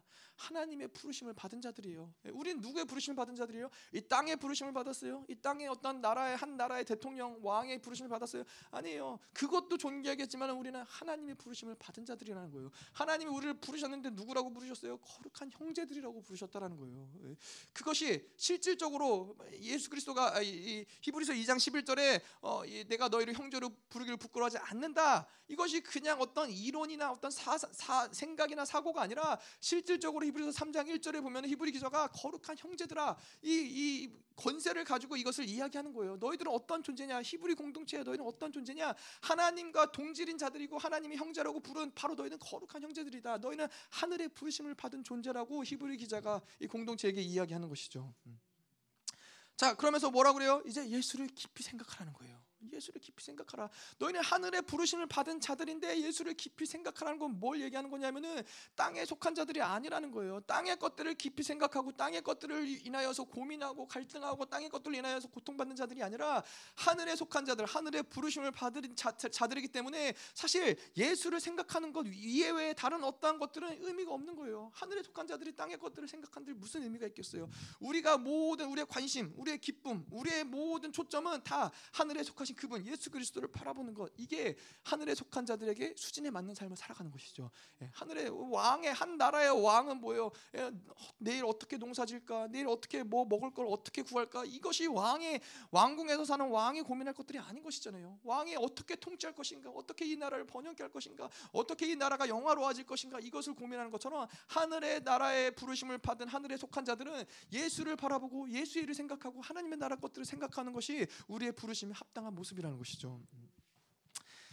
자, 그래서 이 뭐 구약의 성경에도 보면은 뭐 그런 것들이 있어요. 이 엘리사가 어, 나아만 장군이 나왔을 때 엘리사는 하늘에 속한 자로, 자로서 하늘의 것들을 생각하는 사람들이었어요. 근데 나아만 장군은 그렇지 않았어요. 나아만 장군은 이 땅에 속한 사람이었고 이 땅의 많은 것들을 누리던 자들이었고 이 땅의 것들이 전부인 것처럼 살아가는 자들이었죠. 그래서 이 나아만 장군이 자기의 문둥병을 치유하기 위해서 엘리사에게 나와서 어떻게 요 어, 엘리사를 치유하기 위해서 뭘 가지고 나와요?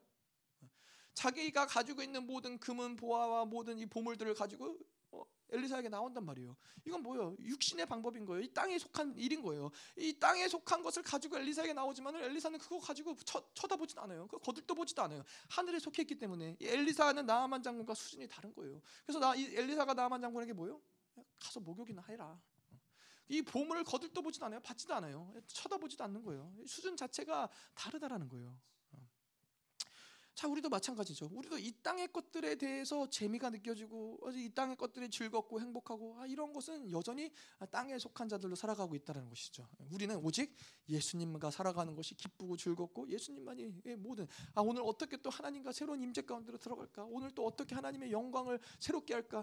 계속 우리의 이 모든 기도의 초점도 뭐예요? 예, 무엇을 구하고 이 땅에서 땅의 것들을 구하고 땅의 것들을 원하는 것이 아니라 하나님 오늘도 내가 은혜의 보좌 앞에서 영화롭게 당신을 새롭게 만나기 원합니다. 나의 임 임재가 새롭게 갱신되어지기 원합니다. 그 영광이 새롭게 갱신되어지기 원합니다. 내 굳어진 상태를 하나님 방치하지 않게 하기, 아, 방치하지 마시고 새롭게 하시옵소서. 영광을 새롭게 하시옵소서. 이것이 하늘의 수준으로 살아가는 자들에게 기쁨이고 즐거움인 것이죠. 음. 자, 그래서 이러한 자들은 또 어떤 자들이냐? 하늘의 기업을 아, 하늘을 기업으로 받은 자들이에요. 아, 예수님이 그래서 이러한 자들 뭐라 그래요? 11 요한복음 14장 1절에서 2절에 보면은 너의 마음에 근심하지 말라. 하나님을 믿으니 또 나를 믿으라. 내 아버지 집에 거할 곳이 많도다. 그렇지 않으면 너에게 일렀으니 내가 너희를 위하여 거처를 예비하러 가노니. 우리는 하늘의 영광스러운 도성 하늘의 기업을 받은 자들이에요. 여러분 예수님이 이 땅 가운데서 이 모든 것들을 이루시고 그분의 온전을 이루시고 우리를 온전으로 이끌어 가시는데 하늘에서도 우리를 위해서 우리가 거할 집을 준비하고 계신다라는 거예요 자, 얼마나 좋은 분이세요? 이 세상에 그렇게 좋은 분이 어디 있어요? 이 땅 가운데서도 우리를 위해서 사시고 죽으시고 하늘에 가셔도 지금도 우리를 위하여서 우리의 거처를 예비하신다라는 게 11장 히브리서 11장 16절에도 그래요. 그들이 이제는 더 나은 본향을 사모하니 곧 하늘에 있는 것이라. 이러므로 하나님이 그들의 하나님이라 일컬음을 받으심을 부끄러워하지 아니하시고 그들을 위하여 한 성을 예비하셨느니라. 아브라함도 그 본향을 받기 때문에 이 땅 가운데서 텐트를 사는 거예요. 예, 텐트에서 살아가는 거예요. 이 땅 가운데 뭔가 대단한 건물을 세우고 대단한 자기 이름을 날리고 예, 자기의 뭔가를 축적하고 이런 것이 아니라 본향을 보니까는 그것들이 아무것도 아닌 거예요. 하늘에 속한 하늘의 부르심을 받은 자이기 때문에 하늘의 것들이 아닌 다른 어떤 것도 아브라함을 만족시킬 수 없는 것이죠. 우리도 마찬가지로 하나님이 주시지 않는 다른 것들 우리를 만족시킬 수 없는 거예요. 하나님이 주시는 영광, 하나님 주시는 임재, 하나님 주시는 사랑이 우리를 만족해 하는 것이지 다른 것이 우리를 만족해 할수 없는 것이죠. 음. 자 그렇게 해서 하나님의 나라를 보면 하늘의 도성을 보면은 기꺼이 예, 우리가 순교 순교의 자리까지 가는 것이죠. 이 순교의 자리로 가는 거 우리가 늘 얘기하지만은 아, 그 어떠한 대단한 결심, 대단한 어떠한 그런 것이 있어서가 아니라 그 영광을 보는 거예요. 그 영광이 계속 보이는 거예요. 이 시퍼렇게 시퍼란 이 칼날이 눈앞에 있을지라도 그것이 보이는 게 아니라 그걸 넘어서 하나님의 나라, 하나님의 도성이 있는데 그 나라와 도성을 배신하면서 내가 이것을 순교를 피할 이유가 뭐가 있겠어요? 그 하나님의 본향이 보이는데 이제 이 죽음을 넘어서 그 본향이 나를 기다리고 가장 영광스러운 그 자리가 내 앞에 있는데 그것을 거부할 수 있는 그런 이유가 없는 것이죠. 보이지 않으니까 그렇죠. 그 본향을 알지 못하니까 그렇죠. 음. 자 마지막으로 아, 2장 12절 13절을 보고 마무리하겠습니다. 온전함에 대한 구약의 증거. 자, 이거는 뭐 그렇게 어려운 내용은 아니, 아닙니다. 이거는 이제 이 예수 그리스도가 우리를 형제라고 부르시고 자녀로 부르셨다라는 것을 구약에서 예언했다라는 것을 어, 알려주는 말씀인 거예요. 12장 2장 12절에 보면은 이르시되 내가 주의 이름을 내 형제들에게 선포하고 내가 주를 교회 중에서 찬송하리라 하셨으며 자 시편 22편의 말씀을 인용을 한 것인데요. 이 말씀이 시편 22편 2절에 내가 주의 이름을 형제에게 선포하고 회중 가운데서 주를 찬송하리로다.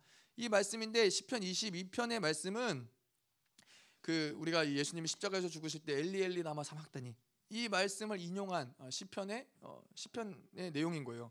그래서 예수님의 죽으심에 대해서 시편 22편이 예언을 하고 있는 것이고 오늘 이 히브리서 2장 11절에서 인용된 것처럼 예수님이 죽으신 후에 그분이 높아지시고 그 백성들로 하여금 어, 그 그들과 함께 모아서 하나님을 찬양하는 그러한 시를 이야기하는 것이죠. 그래서 여기서 내가 누구예요? 나는 누구예요? 나는 예수님인 거예요. 근데 내가 주의 이름을 내 형제들에게 선포한다. 어, 그럼 뭐요? 주님도 자기의 형제들 거룩하게 된 자들 어, 예수님에 통하여서 이제 거룩한 형제가 된 자들과 함께 주님을 찬송한다는 것을 시편에서 예언하고 있다는 거예요. 그래서 이 구약의 시대 때부터 하나님이 뭘 예언하는 거예요? 예수님이 이 땅 가운데 온전히 십자가에서 죽으실 뿐만 아니라 그 죽으심을 통하여서 하나 예수 그리스도의 형제들 어, 형제들이 있을 것이며 그 형제들과 함께 하나님을 찬송한다는 것을 시편에서부터 그것이 예언되었다는 것을 이야기하는 것이죠. 음. 자 그리고 22장 13절에 보면은 또 다시 내가 그를 의지하리라 하시고 또 다시 볼지어다 나와 및 하나님께 내게 주신 자녀라 하셨으니 자 이거는 이사야서 8장 17절 18절을 인용하는 거죠. 자 17절 18절을 제가 읽어볼게요. 이제 야곱의 집에 대하여 얼굴을 가리시는 여호와를 나는 기다리며 어, 그를 바라보리라 어, 보라 나와 및 여호와께서 내게 주신 자녀들이 이스라엘 중에 징조와 예표가 되었나니 이는 시온산에 계신 만군의 여호와께로 말미암은 것이니라 또 내가 다시 그를 의지하리라 하시고 이게 자 이사야서 8장 17절 이게 어떠한 상황이냐면은 이사야서가 이제 이 아시리아가 이스라엘을 둘러싸고 이스라엘에 이제 위협하고 공격 가운데 있을 때 무엇을 고백하는 거예요? 이스라엘이 오직 하나님만을 의지할 수밖에 없는 이것을 이야기하는 것이고 예수님도 마찬가지로 예수님도 십자가 가운데서 이 땅 가운데 인간으로 오셔서 오직 하나님밖에 의지할 수밖에 없는 그러한 모습을 나타내는 것이죠. 자 근데 이제 18절에 또 다시 볼지어다 나와 및 하나님께서 내게 주신 자녀라 이게 이제 이사야서 8장 18절인데 자 예수님만 하나님만을 의지하는 것이 아니라 이제 예수가 이 땅 가운데서 심한 통곡과 눈물로써 하나님 당신 철저히 성령님만을 의지해서 온전함에 들어갔던 것처럼 예수님만 하나님만을 철저히 의지한 것이 아니라 누구라 누가 또 의지하는 거예요? 나와 및 하나님께서 내게 주신 자녀라. 예, 하나님이 허락한 이 하나님의 자녀들, 하나님 거룩한 형제들, 이것들 자녀들과 함께 철저히 하나님만을 의지한다는 것이죠. 이거 무엇을 얘기하는 거냐면은 예수님의 씨가 이제는 그들에게도 있기 때문에 하나님 저 그들도 철저히 예수 그리스도가 그랬던 것처럼 하나님만을 의지해서 온전함으로 들어간다는 것을 이제 이사야서를 통해서 어, 히브리 기자가 그것을 구약에 예언된 것을 어, 인용을 하는 것이죠. 아멘. 자, 오늘 우리가 이제 13절까지 어, 많은 내용 이죠. 많은 내용인데 네. 자, 어, 중요한 것은 무엇이에요? 온전케 됨. 히브리 기자가 말하는 온전케 됨은 무엇이냐? 예수 그리스도가 온전케 되신 것이고 그분이 우리를 온전케 하신 것이고 그 온전케 됨을 통한 결과가 무엇이냐? 우리가 그분과 같이 거룩하고 온전하게 되었다는 거예요. 거룩한 형제가 되었다는 것이 중요한 것이죠. 그래서 이 모든 온전케 되는 과정 가운데 우리가 붙잡아야 될 건 뭐예요? 그분께 나아가면 되는 것이고 그분을 붙잡으면 되는 것이고 그분을 바라보면 된다는 것이죠. 자, 그래서 우리가 히브리서 2장의 온전함, 야, 히브리서 전체적인 온전함을 좀 봤는데 하나님 그렇습니다. 하나님 우리가 오늘도 이 말씀을 좀 붙잡고 같이 기도하며 나아갈 때 하나님 우리가 이땅 가운데서 우리의 온전한 방향성들이 이제 정확하게 어, 규정되어지게 하여 주시옵소서. 하나님 이 땅 가운데 우리가 살아가면서 하나님 적당히 구원을 받고 적당한 신앙생활을 하며 살아갈 수 있는 존재가 하나님 그 가능성이 우리에게 있지 않음을 주님 보게 하여 주시옵소서. 하나님 하나님 그 당신의 구원의 창시자가 하나님 어떻게 이 땅 가운데서 고난을 받으시며 온전함을 이루사 우리에게 온전함을 주셨는데 하나님 우리가 그 온전한 방향성을 거부한 채 하나님 우리가 적당한 신앙생활을 하면서 살아갈 수 있는 것이 우리에게는 선택이 아님을 주님 보게 하여 주시옵소서. 하나님 오늘도 당신을 바라봅니다. 당신을 향합니다. 하나님 당신 가운데서 하나님 이제 이 온전함의 역사를 우리 가운데 이뤄내시옵소서. 하나님 더 강력하게 하나님 이 시간도 부으사 하나님의 자 자녀들이 하나님 그들을 거룩하게 하시고 온전하게 하시는 하나님 역사들을 하나님 드러내게 하여 하나님 더 충만할지어다. 더 거룩하고 온전함으로 나아갈지어다. 예수를 바라볼지어다. 예수를 바라볼지어다. 예수를 생각할지어다. 더 임하시옵소서 이제는 교회 머리 대신 우리 구주 예수 그리스도의 은혜와 아버지 하나님의 끝없는 사랑과 성령 하나님의 내주 교통 위로 충만케 하시는 역사가 오늘도 그 예수의 온전함을 받아들이기로 결단하는 하나님 사랑하는 성도들과 그 가정과 직장과 기업과 비전 위에 이 나라 민족과 전 세계에 파송된 사랑하는 선교사들과 생명사역과 열방교회 위에 이제로부터 영원토록 함께 있을지어다. 아멘.